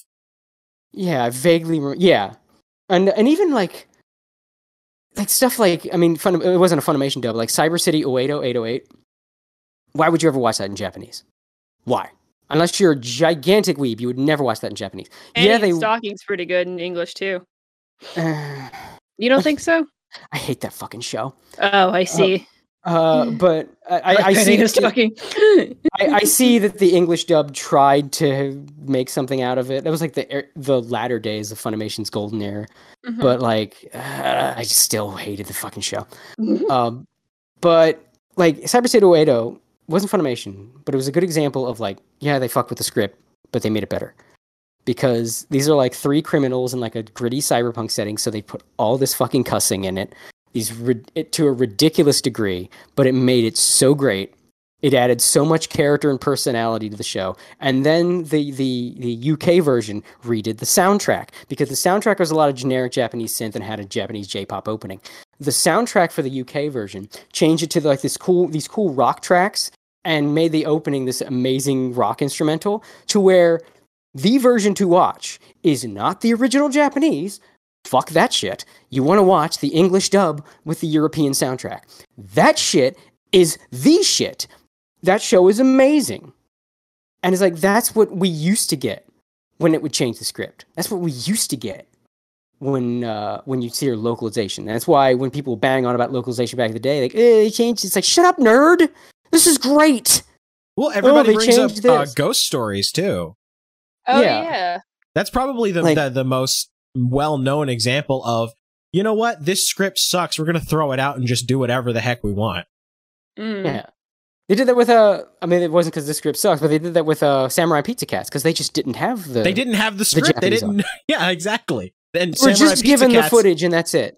Samurai Pizza Cats I believe was like the first anime that I really remember watching as a kid. Yes, it's one of the first for me. Yeah, it was uh And, and that show is so revered, even J Japan recognizes it. And, like, whenever that show comes up, they re come, bring it up as Samurai Pizza Cats. Like, it's, there, you can ch make changes and localizations and improve the product. Fun, and you know what, especially, it kind of pisses me off. Funimation still does that. So they're capable of doing their job. They just don't. Because when a See, I feel fortunate that they they don't fuck with the shows I like. Those are the shows the Funimation still like is old Funimation on. But it's but I'm not gonna go like we'll stop whining to the people whose shows are being fucked with. You know what I mean? Like, you know, they they did a good job with Tanya. So I you know you guys complaining about Dragon Maid should shut up. Like, no, they mm. shouldn't have done it with Dragon Maid. But it's especially frustrating because they'll show that they can do it. They can still do their job. They just they just refuse to because they want to piss off, you know, the gamers. They want to piss off the anime gamers. I don't think so, they want to piss anybody off. They want to they want their good boy points. They want their tendies. Like, look, look, I, I put I put inclusion in the anime dub. Give me head pats. Give me head I, pats. I'm a good I, boy. I've been doing a lot of research onto like Gamergate because I, I may or may not be writing a story about someone who uh, got involved. It's a certain a certain Quin, Quinlan person. Um. Yeah. Anyway. My kind of conclusion from Gamergate is just like, that's pretty much all media now is like, they're going to add cringe shit. Like they'll have like a good product, right? Initially, you know, a fun product, but they're going to hire people on either they went to like inclusive, like colleges, or they're going to have people like Anita Sarkeesian on. These people that are going to be like problem checking to see if there's anything like offensive. And they're going to be like, you should add this to be inclusive, but you should add like a hashtag girl boss line. That, and we all can think of a line off the top of our heads, I'm sure, where we're like, oh, it's cringe. And then we just kept watching the rest of the fucking movie or the anime. And it's, yeah, that's what they're doing is they're adding little bits and pieces here into like what it, what would be normally a good product to make you go, oh, it's fucking cringe. And then just move on. And I feel like that's like one of the biggest things that came from Gamergate is just people adding cringe stuff to act like they're better than everyone else. Well, man, I could get into a whole thing, but like, that's that's a that's a subject for another show because you know it's we we've been talking for a while. I don't know how much longer we'll be talking, but uh-huh. there's like a whole thing like the, basically the the left wing political thing is just good. Like anybody ascribing to those politics is just inflamed now. Like it's a cult now that it wasn't before. You know, Steve Bloom was not boomer lefty boomer posting every day. Now that's all he does on Twitter. Like, you can't ever be good enough for these people, too. I mean, look at, like, insert political figure here or whatever, internet con- contrarian, whatever. They've all been attacked by their own at some point, and then they cope and seethe about it whenever they get caught, or they boo-hoo, cry, and bitch, and then they eventually get uncanceled, whatever. Well, and the- it's just, it's inevitably going to happen to every single one of these people. Like, it happened to Lindsay Ellis because she compared, like, something that was inspired by Asian thing to another thing that was inspired by Asian thing, and it somehow made her racist. Fucking stupid. Yeah, I mean, it goes like I said a little beyond that because it's a lot of this. Just it's it's a new religion because you think of the church ladies, right, from back in like the sixties, seventies, whatever. Because they're well, all they a bunch of non-religious people. That's why. Well, they don't well, have it's, God. It's just a new religion. So what they do, even the ones that do have a religion, so to speak, they just adopt this new one. So it's like the the church ladies, you know, they would talk about, oh, well, how much did you give to the church? Well, mm. I gave this much, and uh, at the church potluck, I made this, and I did all this stuff for the church. Oh, you, you know? Should have seen Susan. She is looking like a hussy by showing a little bit more of her ankles this time. No, oh my God, I heard so and so was cheating on her husband. Oh, my oh it's God. not. It's not that. It's the um. It's the what are you doing for the church? You know. Oh, I do. Oh, you do that. Well, my son's a pastor. You know, like that. that mm. I'm doing more for the cause that rules us, so I have more. It's like a li- the, it, people without power wanting a little bit more and a little bit more, or people with like that do have quote unquote power, like enjoying it and wanting a little bit more, and like they appeal they appeal to that great ideology that rules over them, like an unseen. They basically uh they kiss up to an unseen king, mm-hmm. so that they can gain more status, and that's what a lot of this is. So they like they'll put in that stupid line in that skating show like about my like non-binary ho- bros, something like that. Or, um, oh yeah, like they, my non-binary they throw that in there. Hoes, whatever. Yeah, they throw that in there so they can go to all their little friends that also believe in the cause and like, look what I did, look what I did, I did that. You know, we we're, we're look what we're doing at this company for inclusion. I took this so, like, cross-dressing character and I made them explicitly trans. Yeah. It's like, I'm doing my part. And you know what? It's, it's the Starship Troopers I'm doing bit. my part. Yeah, it's the Starship Troopers bit. Every, they all want to go, I'm doing my part. I'm doing my part. So, like, the, the Funimation writer turning from, like, just typing in, you know, non-binary hoes. And like, I'm doing my part. You know, that's what Ugh. it is. That's every time you see this, it's some some low testosterone man with a weak beard, no hair, and poor eyesight, turning to the camera going, I'm doing my part. I'm doing my part. That's what it is. So God. that's and we it's fr- it's frustrating because this did not exist back in the day. And that's a lot where a lot of this shit, it's part of where this localization problem started, was the political shit. Because you can argue like some of the jokes they would write into comedies, right? But the the point was still, this is a comedy, put in a joke. Because that's that's what that's are the jokes tone. If they're meant to be offensive? That's just offensive and hurts my feelings, Cody. You should yeah. cater to me specifically, or be like one of those really awful comedians. Female comedians are just like, "Oh my god, my pussy stinks. No one likes me, and you should respect me and my pronouns." Yeah, I, the, the twenty sixteen election was the death of entertainment in the West. That's when yeah. it died. That's that's you can trace that moment, and because that was when the The movement had to double down, and there was a lot of reasons for that that, that we could get into that I'm not going to, but that was the re- moment where the people that had this belief system, that's when it grew, like the fucking, you know, the, the brainwashed sleeper cell agent, you say the code word and it activates them to go kill somebody. M K that Ultra. Was the act- yeah, that was the fucking M K Ultra activation moment, was the twenty sixteen election, and all of the fucking, like all these people that have been, that have been, uh, I don't want to say brainwashed, just because I don't want to be a fucking like, fuck the libs, you know, and that shit. But the people that have been indoctrinated into this belief system had that that activation, and now they are all doubling down. And that's when all the politics had to get thrown into into medium. Like, we could go back to Gamergate, and yeah, that was that was sort of the the the, the snowball being rolled down the top of Everest.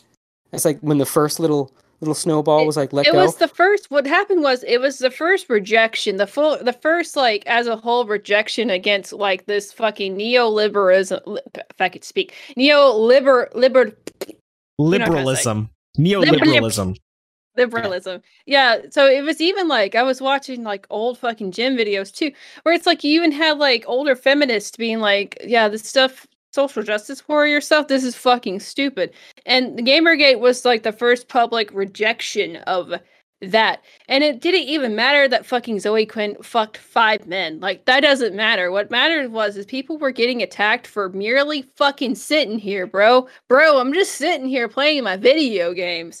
And I happen to be white and straight. And people were feeling like they were getting fucking attacked every single goddamn day. And, you know, you used to go in places like I G N and, like, a Kotaku to go like, okay, I'm going to like look up video game reviews, but you can't anymore because of the bullshit. And people were like, okay, we're going to reject your bullshit publicly.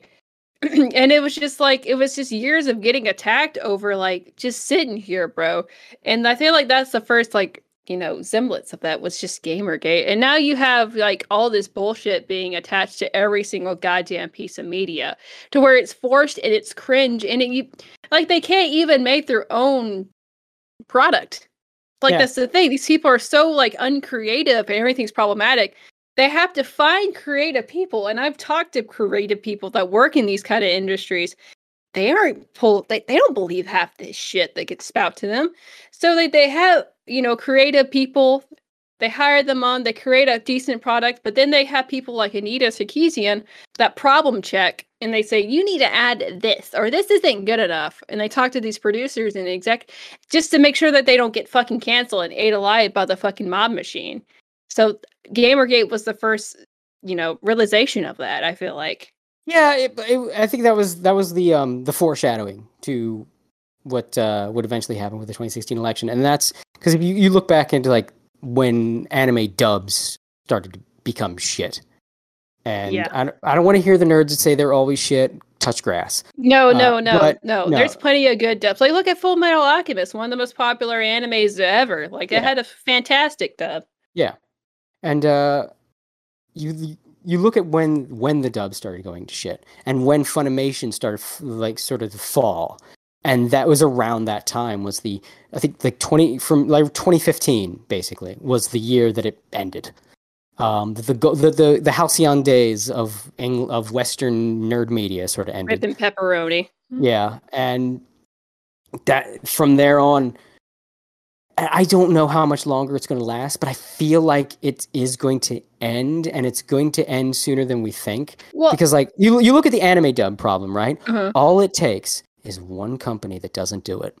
That's all it takes. One company that that gets any kind of presence, that that like adapts a show and just adapts it, and they they'll, they'll maybe do the Funimation thing where they take some script liberties and it's like good ones, and that that's going to go viral. Like a line is going to get viral. Like, look what they made this character say. Oh, that line is so good, and like that it's that's all it's going to take is one well, person doing that. This is what my conspiracy theory. This is what I predict for the future, right? I think with all this Nazi shit, or everything the right is fucking terrible. You're all a bunch of racists. twenty years from now, we're going to look at this as like, oh, this was like the pre-satanic panic. This was like the twenty mid twenty ten satanic panic. Because, yeah. I mean, we look back at the satanic panic back in the nineties. People were like legit terrified of goths and potential Satanists because, you know, you had fucking, you know, Norwegian people burning churches. Um, Dungeons and Dragons, Sa- Satan's well, not, game. Well, not, they all had their own reasons for doing things, but, you know, they were all like weird, creepy looking people. And they were like, oh, well, it's these goths and Satanists that are doing it. You know, and of course, you know, there's problematic people, like, no matter where you fucking look. It's just that now Nazis or whatever are the ones that are, are the current year Satanists. And then twenty years from now, when we're all super fucking old, we're going to be like, remember when everyone I disagreed with was a Nazi? You remember that? I remember. Yeah. So yeah, it's, it, it is going to end. I mean, I think, mm-hmm. I think people get so caught up in the fight. And I don't, I don't even know if they call it black pill, but like, I guess kind of black pill. But they get so caught up in the fight that they think like, oh, the America's over or something like that. Yeah, no. No. Um, we're already kind of seeing the, the waves of change now. I mean, I'm not going to get into politics. This ain't the place for well, it. it. That's just how it works though, right? It's like you'll have like more left-leaning politics and more right-leaning to go against the left-leaning, and then the right, the left goes against the right. Because it's a generational it just, it shift. Yeah. yeah, I think I think it's I think it's also kind of tr- again. I'm not going to get into it. That's a discussion for another time. But I think that we're in sort of a transformative time right now, and for a good, in, in a good way. We, it's it's sort of like, you know, you're in the the the five act structure, and we're in the part now where the villain seems to be winning, but we all know where this goes. Uh, you're thinking about the but, uh, the Strauss-Howe generational theory about how generations go in in turnings, and we're technically in the fourth turning when it's the transition between the yeah. end of the old cycle, the start of the new. Yeah, basically. I, um, I'm looking for the Evangelion cycle where everything just goes to shit and everything just turns into a big trippy sixties, uh, you know, metaphor for God and all that kind of shit. So, and depression and being a stupid coomer. Here's the thing about Evangelion. It's a weird metaphor for the industry today. Because if you it look is. at Evangelion, it started fine. It started like a normal show. With just like a, a like using biblical like uh like a coat of paint on like to make as a stylish coat of paint on the, the giant cyborg monsters fighting angels. Mm-hmm. It's what made it stu- stood up, st- stood up. If I can speak and out from the crowd. I'm sorry, y'all. but, but but then what happens to Evangelion? It gets railroaded by the director's own personal bullshit. That's a good way to describe it. Yeah. So Evangelion, it's a microcosm for what the anime industry as a whole is now going through. We are now stuck in the part where Shinji sits on a magic metaphor train by himself, saying that he is himself, and the self is composed of another self, and inside you there are two wolves. That's where we're at. And they're both gay and yiffing. Yeah. Like, that. that's... I love, by the way, Evangelion, that's a real line. Besides, not the two wolves thing, but they really did the inside you, there are two wolves, and they did it for drama. Uh, I think it was it's the one where he gets pulled into like the shadow of an angel, and he goes into metaphor mind land, and it's the funniest shit in the world. And it's not supposed to be, and I love it. Uh, but like it's it's it's really what we're dealing with now. Mm-hmm. The, the entire industry has pers- been pulled into the shadow of Hideaki Anno's insanity. Yes. Well, like, I mean, he made Evangelion to piss off anime fans to begin with, so... Not really. He was kind of... It was... A lot of it early on was um, sort of deconstructions and based on, like, some very classic old uh, Japanese media that inspired him. And then he got depressed, and he started taking out his personal thing onto the characters and script. What he made to piss people off was end of Evangelion, because when Evangelion the series ended, people hated the ending so much that their fucking studio got vandalized. Like Gainax, I thought that got, was due to budget restraints, was why it was kind of shit at the end. Well, too. yeah, that was part of it, but the people. I'm not, not the end. When I, I mean the movie called End of Evangelion. Oh, okay. Uh, so when the series ended, like, I mean, they got death threats, they got bomb threats, they got the the Gainax Studios vandalized. People went ape shit. So End of Evangelion was like, oh yeah, you want to, you want a better? Here's your ending, motherfucker, and that's why it ends the way it does. Him just End of choking Evangelion. out Ashka on the beach. End of Evangelion, End of Evangelion is Hideaki Anno's message to everyone that vandalized Gainax's offices, and that's that. So that's the part where it's made to piss everybody off. There, but most there's so of, many different ways to interpret Evangelion too, in that kind of sphere, because people like to talk about the true meaning of Evangelion and how pretentious it is, and they're like, "No, it's not actually pretentious. It's like a." Interesting talking point we could probably get more into, like, in the podcast. I mean, Anno himself has made statements on this, and, and a lot of it was not meant to be seen as much as it is, but it's mainly, like, I think, like, maybe halfway through the show, it just becomes his blog. Um, my, bl- my Tumblr. Yeah. He just starts... My sad boy posting Tumblr. Ooh, it's, it's, you know what it is? It's like the evolution of a of a goofy webcomic from the two thousands. How it'll start out, maybe like gag a day or have some kind of idea, and then it goes off the rails as and then the it starts about abortion. Also, just starts putting like maybe his interests or his feelings or whatever into the comic, and then it's like you look at the first couple issues. It's like, oh, it's about a, a group of friends in a two guys in a sitting dorm. on a couch, and then you know by. like ten years down the road, they're, you know, entering hell because they have to fight God. Yeah. No, I'm talking about more of, like, the Lost thing, where he made a fucking comic about his, his girlfriend having, like, no, losing abortion. their baby. Yeah. Yeah. Good old yeah, Tim I, Buckley.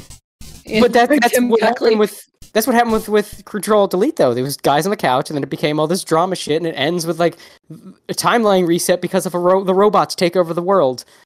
And he made me watch that's as he strangled her right in front of me, you know? That's that's what Evangelion was. Evangelion was the anime equivalent of a two thousands webcomic, and that's why it's so inexplicably popular, because so were those two thousands webcomics. Look how look at the following Mega Tokyo had for the longest time. I was about to bring up Mega Tokyo, actually. Yeah, yeah. Like that's that that's Evangelion. He's that's what literally it was. me. That's what it was, and. That's that's that's one of the things kind of frustrating. Just I miss I, Evangelion was just again such a microcosm for all this bullshit we're dealing with. Even like the story being written, being driven by depression. It's like so much anime now, and it's like I yeah. just man, I just I miss imagination. I miss concepts and story. I miss like or like if you're gonna make like a depressing anime, like make it different. So like, just make it about a Coomer main character who like fucks his life up, you know. Well, it's like, like they did that with Overlord and Tanya. They took Over, Overlord is a combination of two of the worst genres to come out of Japan, and is one of the best things to come out in Japan in years. I will say I really enjoyed Me Me Me when it first came out. I fucking I fuck with Me Me Me, but then it's like that's what so many animes about nowadays. It's just like a Coomer boyfriend that. You know, neglects his everything, and then he wants to kill himself. So, I mean, Mimi Me was really different for at the time, but it was also like trying to talk about otaku culture and how fucking degenerate it was too back in yeah. the day. Yeah, that was like, like twenty twelve, I believe, too.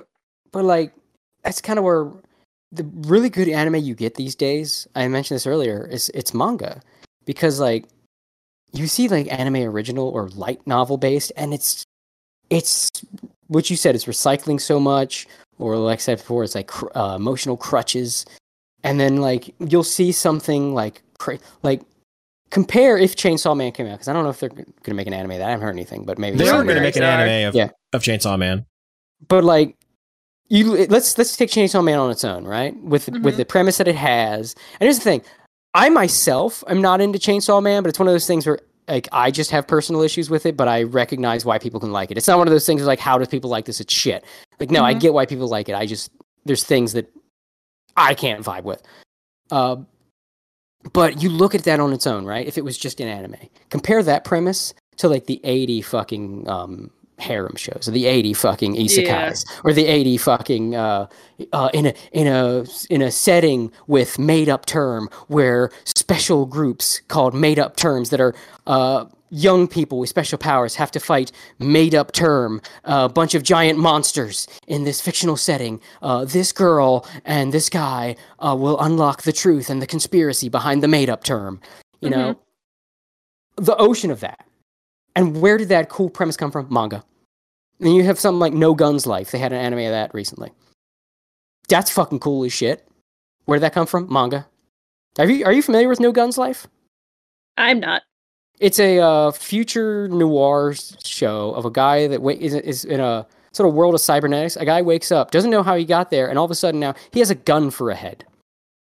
And his memories are gone. All he knows is that something, somebody did something to him and basically gave him a gun for a head, and he has guns in his hands. Cool.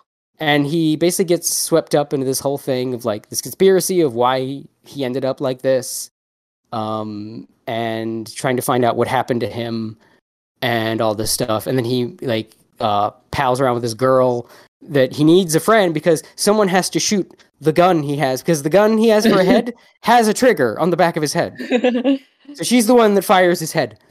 Um, Hot. And it's great. It has a great atmosphere to it.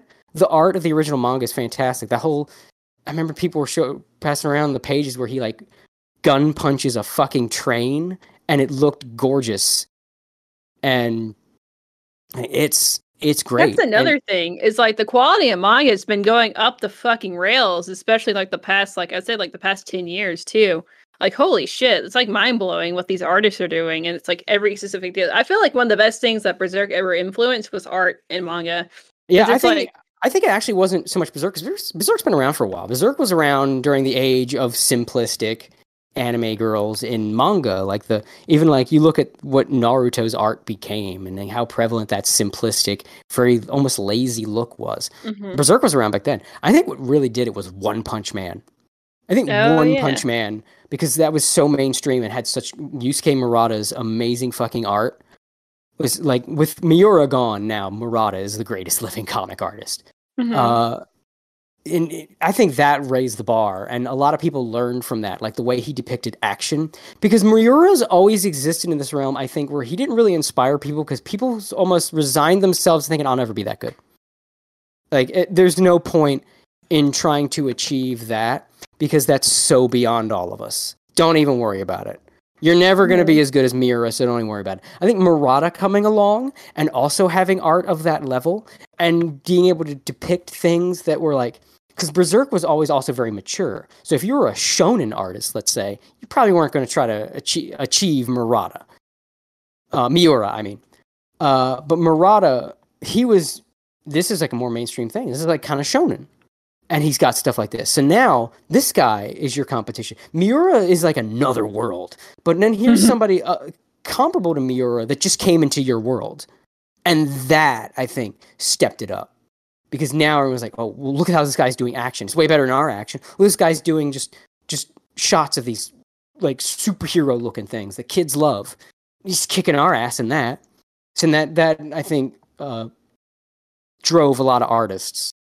Because... Uh, a lot of manga artists sort of follow the leader, because a lot of that simplistic anime look came from like Rumiko Takahashi, for instance. So she, her manga blew up, and then you see like all the cute looking manga that came out of her after that. Because like, of Yurusei Yatsura. Yeah. And you look at like how many people tried to have that simplistic cute look.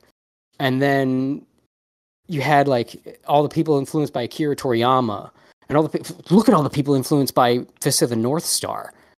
Um, so I think uh, it was Yusuke Murata coming in that goosed the manga, the entire industry, because now everybody's got to step their art game up, because that shit's out there, and that's big, and it's competing with you. Because it's, again, Berserk was not your competition. Berserk was like an omnipresent uh, figure in the industry. You didn't have to worry about Berserk stepping on your toes. You could, you had your place, he had his. Now here comes this high-level art taking your place. And that was another reason to love Yusuke Murata, because that motherfucker came in and raise the bar, then now everybody has to get up there. And that's where we're getting so much good manga art now. Because mm-hmm. you have to. Because mm-hmm. you're you're now competing with that guy. And it's great. It's fucking great. I think we're we're seeing a simultaneous manga renaissance and this as as are the Western comics industry languishes. Rip. This, yeah, you have this manga renaissance at the same time. And I think the fact that they're both happening at the same time is part of why manga is just kicking Western comics' ass. Because it, it, it would be just, yeah, manga's doing better, but the, the the the fact that there is such a disparity in the numbers, I think is because of like this simultaneous. The quality like, run- is just not there in like Western comics anymore. And they're yeah. kind of boring and predictable too. Well, that's but why you gotta go indie. It's like different. I think also more people need to support Western indie comics because that's where a lot of the uh, a lot of the new ideas are. Mm-hmm. But I think a lot of people are afraid to support them because it's it, it, with with a lot of the manga stuff they're they're by a publisher, so there's some someone vetted this to make you think that this might be worth reading, right? Yeah. There w- there was some kind of stamp of approval from somebody. With indie comics, nobody read this before. You you have no idea whether this is going to be any good or not. None. You have to take a risk. People generally don't like that. They don't like to, and I, I kind of get it because you don't want to have your time wasted. And your but money I, wasted, most importantly. Yeah, but I think I think more people have to start giving indie comics more of. And I'm not just saying this because I do comics. Oh, Mister Indie Comic Person is telling us to give him money. I see. Well, I mean, even I mean, the smaller have... publishers like Boom Studios, they're doing great stuff with Power Rangers. I mean, the Lord Dracon saga, that was incredible. Yeah, like even if you even if you're too scared to go like the the crowdfunding stuff, right? Just try the little publishers, or like the I I, I talked about this site um my because I got picked up by a, a small publisher and they told me about this site that I should uh, start putting my stuff on. It's called Crypto Comics. They're just starting out. They're on beta right now, and I think like a lot of people should check this. There's a lot of good stuff on there that you could just you could just try it out. You just read it, see if you like it, and. Uh, that's what a lot of indie stuff is on there. And you just... Because th- they're doing a whole new model with crypto and blockchain where it's giving digital comics the kind of value that print comics do because the comics themselves are on a blockchain. So, like, say you sell... like you can't duplicate... If you duplicate it, it's not the same comic that's on the blockchain. And you can sell the comic on Crypto Comics, and that comic has value because it has transactional, you know, a record of transactions and a certain amount of comics on this blockchain. So they're using blockchain to basically give value to digital comics. And they have a thing right now where you can you can just kind of you can read it on the site. You don't have to buy it, uh, but you could buy a copy of these comics, and then they appreciate in value like a regular comic would. But this is a great way. There's a lot of indie publishers on there. Is a great way to just try stuff out. Um, so I would recommend if you really want to just take a look at like stuff you've never heard of to see if it's any good, go to Crypto Comics. Is this a, that's one way that you can dip into the indie scene. There's a lot of indie stuff that is kind of derivative, but it's it's more derivative in that this is what inspired this artist. This is inspired this writer. Like this guy really liked this kind of thing and he wants to make his own. And there's some neat ideas in a lot of this stuff. And again, these are a lot of small publishers, so this might help you find something that you like a, a publisher that oh this this is a good stamp of quality if these people put it out, you know. And that's ultimately uh, how to save the industry is that you have to support people that are doing great things because the people that aren't doing great things will look at the people doing great things and say, I want to be that. I want to do that. And slowly but surely, all of these major publishers will start moving away from the slop they're producing now and start looking towards these indie creators and trying to match their quality, try to match their talent. And I mean, they won't succeed, but at least it'll move the industry in a positive direction closer to that of what's going on in Japan. Yeah. I, th- I think that's how you save this industry is just we have to start looking because people are making good shit in the West, but it's not under a banner. It's not D C. It's not Marvel. Your your favorite superheroes are dead. The the sooner you accept that, the sooner you can move on. And if you want to just stick to the Japanese stuff, okay. Uh, but the West is making some good shit, and I would definitely recommend people like check it. Go to like the Indiegogo right now. Just check. They have a whole comic section. You could just check out what they got. Check out the pitches. They usually these things will show sample pages, and you could tell from the sample pages uh, whether or not it looks like your your your kind of cup of tea. And there's all kinds of crazy different stuff on there, like stuff that's nothing like what you would think, or like stuff that's more of a high concept, or stuff that has like crazy artwork. Now, there's stuff that doesn't look professional at all, and I wouldn't recommend anybody give it money. But you don't have to. You just look. You could just go, or you can go to Crypto Comics and just thumb through some comics and see what you like. But there's like all kinds of stuff that I think I, I, if if you if if Western comics are going to be saved, people are going to have to uh, go we into have new to horizons. Save the West for comics by making white babies to save the Western comics. We gotta reclaim it from the Japanese. But I, jokes aside, I think like there's a lot to save with the Western comics. There's a lot worth having there, and I, I look, I'm all for using manga to dunk on Marvel and D C and all that crap, and and, and the Western comic. Certainly, like, they've earned big, it. Yes, definitely. And uh, I get a Schadenfreude giggle every time I see like uh, that. Uh, Was it like Demon Slayer has outsold everything Marvel and D C has put out combined? Like, that's what you like. Joker clip meme, you get what you fucking deserve. Mm-hmm. Uh, but I, I don't want to see, because I know people get caught up in a good fight, and I don't want to see like the entire Western comics market just get teabagged on because everybody's like enjoying the weeb rush, when there's so much good shit out there by so many good authors that like it would just be a damn shame. And again, I'm saying this having nothing, full disclosure, yes, I make comics. I'm not even talking about mine. As much as I think I'm very good at it, I'm not talking about mine. Um, I, I just, off the top of my head, think of some stuff that I saw on Indiegogo. They're like, I don't want to see that die because everybody wants to dunk on Western comics. I don't want to. I think. Yeah, I think of some things I've seen on Crypto Comics. That looks cool as shit. I don't want to see that die. And there's like Western comics I would like to see come back. I I, I want to see like uh, some of the smaller stuff in the West succeed. I mean, look at Invincible, right? I mean, that's ended, but Robert Kirkman has made some good shit. We have some good shit in the West. He, perhaps he will make good shit again. I don't know if he's, I don't know if he's still writing Walking Dead or if he's done or what he's doing. But I would like to see another Robert Kirkman come up and make something like that. I would like to see more people like that. And it's kind of on us, like the consumer, to do that, to allow that to happen. Because you look at Invincible, and even if you don't like the show, let me tell you, the comic is so much better than the show. It's not even funny. Mm-hmm. Uh, It's so good. And we, uh, yes, more please. I see something like that. Some of the really good Western comics, I say more please. Or like one thing that the West has over Japan, when we do a comic adaptation of a game, we have so many better fucking things. Because like they do like very cashed out manga adaptations for when like a game comes out. It's like very like punch clock kind of thing. Like, oh, here's... Here's the first level. Continue the continue adventures. It's a generic fighting game. Yeah. yeah, or like, like look how look. There's a lot to make fun of it, but you can't deny that fucking Sonic the Hedgehog comic went places. I knew you were gonna go there. Yeah, yeah. It had its Man. own life completely separate from the game.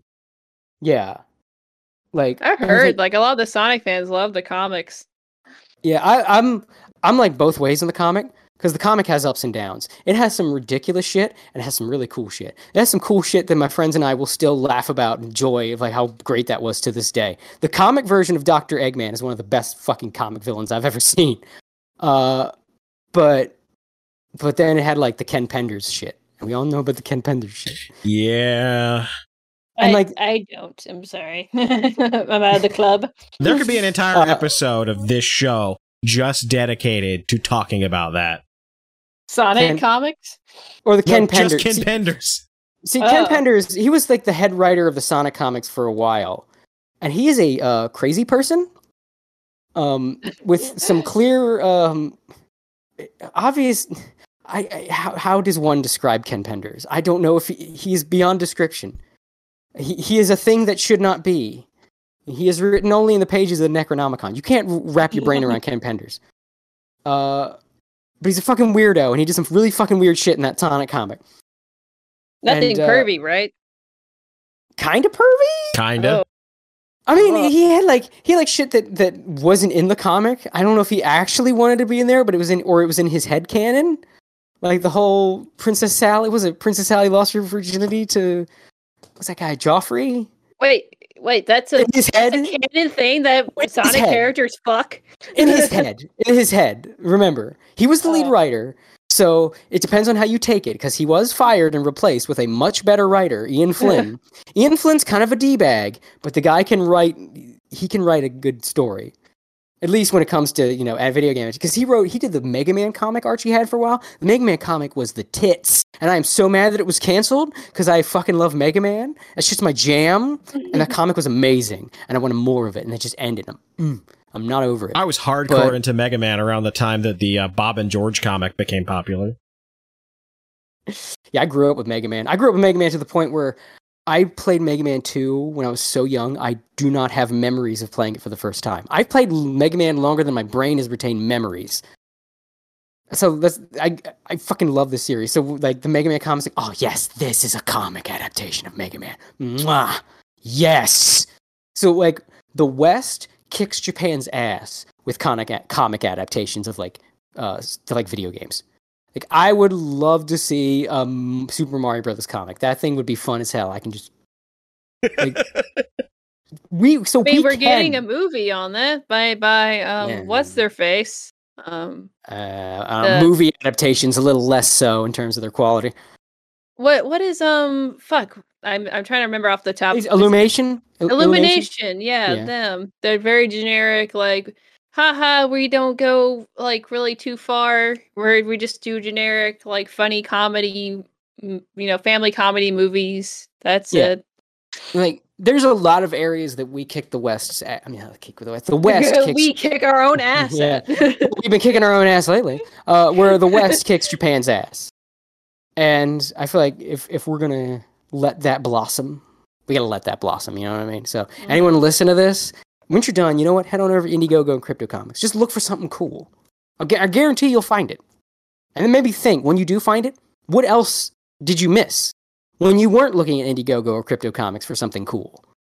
Something that was there that you don't know about, that you would have thought was the shit. But you don't know, because you were so busy just reading manga and dancing on Western Comics' grave that there's this whole scene that I would love to see blow up. I would love to see the rise of the indie comic. And I think we're like, the the the ingredients are there, right? Invincible, the T V show is blowing up. Well, a lot of it on Webtoons, I know. I like a lot of the Zoomers and younger kids. They like, they loved Webtoons and all that and keeping up with like, maybe like young twenty-something artists on there. That, 'cause that, Webtoons is completely free, right? Yeah. But they like love that, that shit. Yeah, that kind of thing too. And like I think something from Webtoons even got an anime adaptation. So like Whoa. Yeah, I think it was a, I think that Tower of God show is from a Webtoon. So like you the ingredients are there, right? Everything's in place. People just gotta make that leap. You gotta do it. And if there's any takeaway you get from this episode is we've talked about a lot of shit. That's the thing to take away is there is still hope for Western comics, but you gotta make it happen. Also, don't F- be a depressed Coomer. Yes, don't be a yes. depressed Coomer. Real women are awesome, let me tell you. They are nope. awesome. Just don't be weird. Uh, and, and, and recognize when they're weird, because real women are awesome until you stick your dick in crazy. Don't stick your dick in crazy. It doesn't matter how but lonely it, you it, are. That's, that's a whole other discussion. We can yeah. get into desperation while yeah, you get don't, settle for less. Yeah, don't be that, because I know a lot of people are like, look, two D's better than three D, because she might she might get on you for... You might cut your for, cock off. Or, or like, oh, I didn't consent to the... Know the signs, and if you know the signs, women are awesome. Uh, but that, and then support indie comics. There's so much good shit out. Because that's basically just manga. It's the same thing. It's a creator-owned, creator-driven story. It's mm-hmm. the same goddamn thing. And I think a lot of people don't realize that. Indie comics are, ba- are the, like the same root as manga. manga is just uh it's it's, it's like an alternate re- Japan's in an alternate reality where indie comics became the big thing. It wasn't Cape Comics. It wasn't these um corporate driven superhero comics that go on forever and no one can ever die. It's individual stories written by an author who has full control over the story, over the character, except for like the editor will tell them, you know, hey, don't do this, you know, take it a little this way, that way. But in general, it's this person's baby. Like Dragon Ball was not written by twenty writers that came in at different arcs. And it, no, it was written by Akira Toriyama, who did what the fuck he wanted to do. And that's what indie comics are. That is exactly what they are. It's written by this one guy who does what he wants to do. That's so pretty based on Red Pill. Yeah. yeah. So if and you so, dig manga, check out indie comics. Yeah, so we look to how Japan does it, essentially, to save Western comics, rather than just abandoning them altogether just because the Japanese the are doing it better. The mainstream is shit right now, yeah. Exactly. Yes, exactly. Like, I think that's... I feel like that's the direction things are going to go, right? I, I mean, it's like... so much easier to brand yourself and make your own shit, especially with the internet, because that's the way to go, honestly. It's not be like, please, Senpai Corporation, notice me giving money. It's like having a cult-like personality on the internet and then growing a fan base through yeah. that, whatever your creation is. Yeah. Plus, it's free to do it. Absolutely, yeah.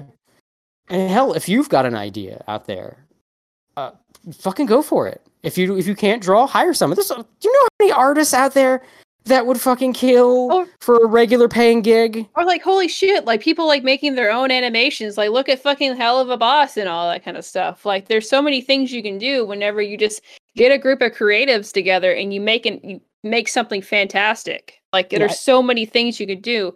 As long as you're paying the money, obviously. But like it's as long as you have the funds or you have people willing to help the you to put the hard work in. There's so many things you can do that just self-advertise. Yeah, and, and look where they're at now. Look at how many uh, famous indie artists are getting their own project. Smiling Friends got greenlit for Adult Swim, yeah. fucking finally. Newgrounds boys are making it. You mm-hmm. got Friday Night Funkin' blowing up. In, indie indie creators in all these fields finally starting to realize, we're finally starting to see, because I think what happened is in the West, we got a little too comfortable with big companies that just churn out products for us. We didn't Bland, have to make it ourselves. Boring, predictable product. Even there was a time when they weren't, right? One of but, the most profound things Jay from like, you know, Red Letter Media says was just keep your mouth shut, just keep consuming product and don't yeah. question product. Like well, that, that's that's what it led to, because we used to have a time when these big studios would pick up some kind of showrunner that had an idea and they might fight him, but the showrunner would put out something good. No, not all the time, obviously, but it would happen enough. The showrunner would put out something good, and then we would accept it, and then that's just sort of what we got used to was products coming from corporations. Uh, I mean, look at The Simpsons, right? That's Fox. That's a big, it's a big old comp- corporation that makes all these other shows. Um, and I'm talking about old Simpsons, obviously. Mm-hmm. Uh, you look at all these other shows that we dug, Me and you look at all the other shows and products that we dug, and it all come from a big ass fucking corporation that just picked up some creative. The creative did not have to to strike out on their own. Someone came along and did it for them. And we got too comfortable with that. And then the companies just started to screw us and push their own weird culty shit. And now it's like, well, all our entertainment is dead. What do we have now? Every big corporation that makes entertainment is shoving some message or... or ideology down our throat. We don't have escapism anymore. Well, that's because before we realized it, we were letting all our escapism come from co- big corporations. We weren't getting escapism from from any kind of small or, or localized uh, source. Occasionally you would get an indie comic or something like that. Occasionally something independent would blow up, but largely it was these big companies. And then all the big companies turned on us and we have nothing now, so we're going to another country for it. So I think we're going to have to start realizing that we're going to we, we got too comfortable. We got too complacent. We just sat back and let the big the big T V companies and big movie companies just throw shit at us. I mean, you think of any major movie that's like, oh, this is a cinematic achievement. Look at uh, how many of them are independent films. How many of them came from a big studio, you know? So I think now we've sort of we, we let these big companies get too much of a of a stranglehold on all of our escapism. And I think it's time. I don't know. I, I feel like we're going to realize this. I would just prefer we do it sooner rather than later so that I can have some more fucking things to watch and read. Mm-hmm. But I think we're going to have to realize that we gotta we gotta get off that. We gotta get off the uh, let let go of the big company training wheels. Get off the corporate teat and just start giving people a chance. Start looking for something. Uh, it's, uh, entertainment is basically like the problem the internet has now of it being too centralized. That's the problem the entertainment industry's had for too long. Everything's been too centralized, and we have to start like what's what's that comic over there? What's that sh- thing over there? And then. As as these artists build up something new, like uh, look, I don't like Vivzy Poff's stuff. Or the, or she, I don't know her real name. I forget her real name. I don't like her stuff, but I like that she puts effort into it, and mm-hmm. I like what she did. Like I don't enjoy uh, her her Hot Topic. yeah, I, I don't enjoy her work, but I'm happy for her, and I'd like to see more stuff like that. And I'm glad she did it. I'm glad she got um, that has-been hotel thing. I'm glad she got this stuff because she worked for it. She made something. That's what I want to see more of. I'm glad that the Smiling Friends guys, I'm glad these Newgrounds creators are blowing up because they absolutely deserve to. They've put in the work and they're they're doing something that's their something. And that's mm-hmm. what we need to see more of. And I guess that's my little that's my little final closing statement. Support independent creators. Yeah, I think it's, speaking of getting off, I think we need a, I think we've, uh, I don't know, I, th- I think this was a good podcast. How about you, Gator? I definitely think so. We covered a lot of different topics from it was the supposed degeneracy- to be about Toonami.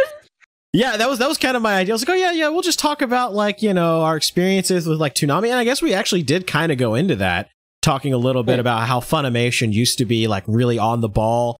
Even when they were changing stuff, they were changing stuff for the better, and how everything just kind of the, when the paradigm shifted twenty sixteen, everything shifted with it, including the dubbing.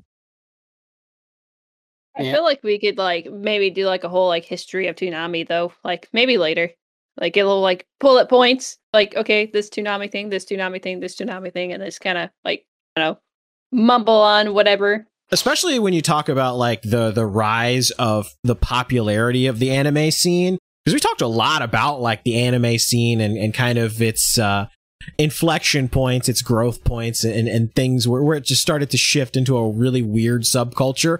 Uh, you know, you could really track the growth of Toonami and like the different anime that were present on the block kind of and kind mm-hmm. of show how these particular anime shifted or the community. Swim. Yeah, or yeah, yeah, Adult Swim. I remember there was a time Adult Swim was the greatest shit in the world. It was like, oh, finally, it's what I always wanted. Cartoon Network's gonna show like, you know, the uh, quote unquote adult-oriented stuff. You know, it's not not just like you trying to scrape some of it from Toonami or something. Like with with like, oh, it's is a cool anime, but they clearly cut out the blood and tits.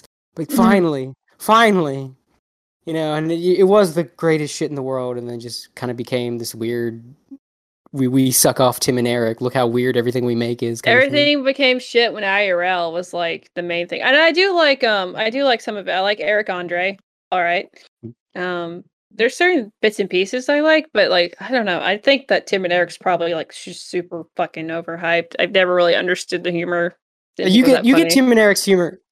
I like Tim and Eric, but I like it because y- you get the humor more if you know where it's coming from, and if you've ever seen that awkward like uh like public access types T V and shit like that, or those mm-hmm. old, like, um, if you, if anybody's familiar with Everything Is Terrible. Yeah. I don't know if you, anyone know what that is, but, uh, if you're familiar with that kind of stuff, that's what Tim and Eric's really coming from. And I, I, I, here's the thing. I think Tim and Eric are very funny, or they were, they've clearly exhausted their, their comedy pool and they're done, mm-hmm. but, uh, they were very funny, but I don't think Adult Swim should have uh based its entire identity gone all in that. On Tim and Eric shows. Yeah, and everything was everything was based around Tim and Eric and that kind of like t- random sense of humor. It's like trying to trying to capture that random awkwardness but not getting it because Tim and Eric wasn't random. It was that it it was that amateurishness awkwardness you know that they tried to capture. You know who's great at that though? Red Letter Media. They do yeah, it so they good. Do it They do it very differently, though. Red Letter Media is more like bad movies when they when they try to capture that, like they did with Space Cop.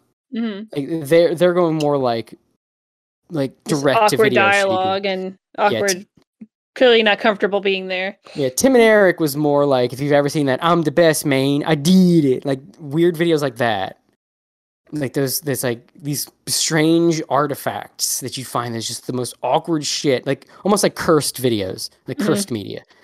And that's what Tim and Eric was sort of like their inspiration. And I think that's one of the reasons they ran out of steam, is that you can only do that joke for so long.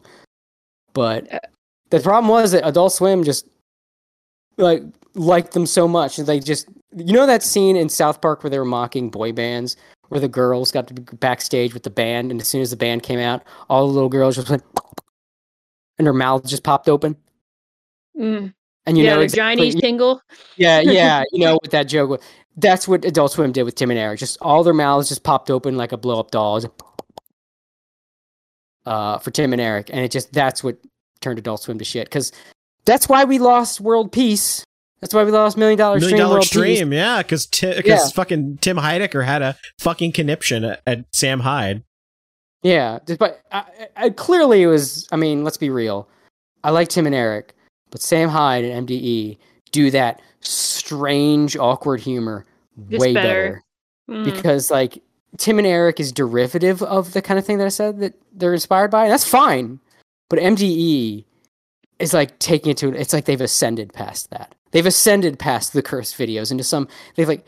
Sam Hyde has tapped in to the... Surre- to it's the, like surrealist art almost. Yeah, like the the, the fucking the, the It's like the it's a- based in reality, but it's so far like in its own like sphere where it's like it's recognizable yeah. of like this is what it's supposed to represent, but it's its own kind of sense of humor, its own piece of art. It's, Sam it's Hyde has tapped birth. into the Akashic records of social awkwardness and comedy. Yes, that is the basically what I'm looking for. Is he, he went further beyond into like the depths and the origins of this bizarre, like surreal comedy, and found like the deeper wellspring and tapped into that. Whereas Tim and Eric like, tapped into something more it, aesthetically. It's more like a lot of it. His messaging too is just like because he he ultimately it's all like comedian. He's all bullshit, but it's like it's based on his like knowledge of the earth and how people interact with each other. It's like the whole early and often thing. That's like a very fucking real message that he's trying to bring out to people. Like, you know, you should like make fun of these social degenerates so they don't do something really chaotic later in life. Much or like just... how Cody's trying to interact with people. Don't be a social degenerate. You might be like Mister Anime. Yeah, basically. Yeah. Um, All right. I think I, I, I really do have to start getting ready and go. Um, so I think that we should, uh, I, I had fun with this podcast. Yeah. How about you guys? I, I had a good time. I'm glad you had me on.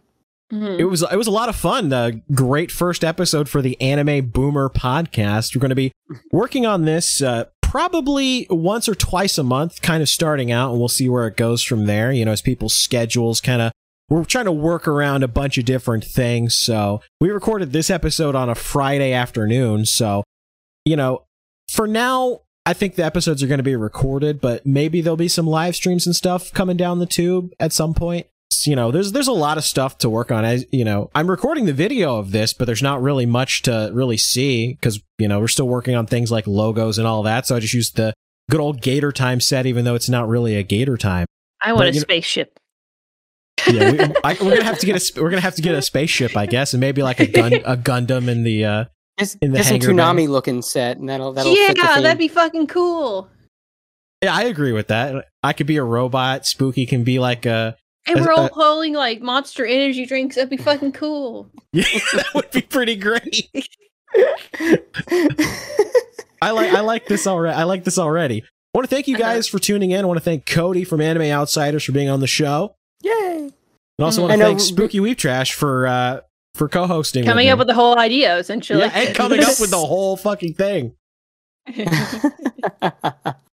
I, um, I just, I just need to get my like, you know, my boomer microaggressions out and talk shit. But remember when things were fun and nostalgic? Oh, it's no, it's not that anymore, huh? So I need to get a bunch of like mid twenties to late thirties to get around and just agree with me, just be like, just bitch for like an hour and a half. That's that's fun to me.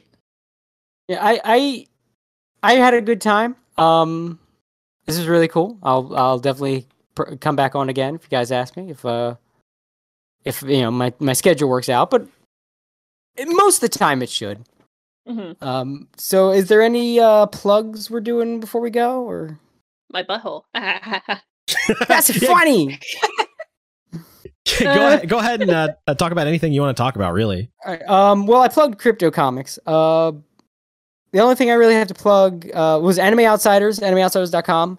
Um, we're kind of in a, I should say, a break from new content for a little while. Um, we just had nothing to write about. So if you want to catch up on all our bullshit, this is the perfect time while we're on this sort of uh, little sort of lull. Uh, check out, we it's we got re- reviews and articles that aren't cringy and embarrassing, and you know stuff. If you genuinely want to know what's a good show. And that's a good show, and not just because it pushes some otaku nerd buttons. Check out our reviews. I stand by our reviews. We got the best reviews. I'm gonna go, I'm gonna go full Trump on this. We got the best reviews. We got Nobody's the best got reviews. reviews. No one yeah. can ever step on our reviews. Yeah. No, no one, no other anime site that's got reviews as trustworthy as A O's reviews. We got the best reviews. Mm-hmm. Uh, and uh, if you're looking for like a little more of a Saturday morning cartoon kind of thing, you check out my comic Cloud Scratcher, cloud scratcher dot com. Uh, don't be scared by the animal people. There's no sex in it. It's just fun action adventures for all ages. Uh, and uh, yeah, that's about it. All right, go and, ahead, Spooky. Uh, I'm I'm Spooky Weeb Trash. Woo. I haven't touched my channel in months just because I'm working on other projects. I've hinted at them. Uh, the best place to get in contact with me is at Spooky Web Trash, my friendo. My friend Spooky Web Trash, that's S P O O K Y W E B, to keep well, all up to date with all my bullshit. Um, I guess, I don't know, follow my Instagram if you want to see titties. I don't know. It's same name. That's a good plug. Yeah. All right. And you can find me, Gator, twitter.com slash the Gator Gamer, youtube.com slash the Gator Gamer, trovo.live slash the Gator Gamer for when I actually do a Gator time or a gaming stream or anything of that sort. I want to thank you guys for listening to this podcast. We hope to record many more talking shit about the anime community and I guess things tangentially related to anime as we've been kind of rambling on. This, nostalgia about... posting too, you know, Ooh, also yeah. that. Yeah, nostalgia posting is important because it is a boomer themed podcast reminiscing about the good old days. All right. Thank you guys for tuning in and we'll see you next time. Bye. Bye-bye.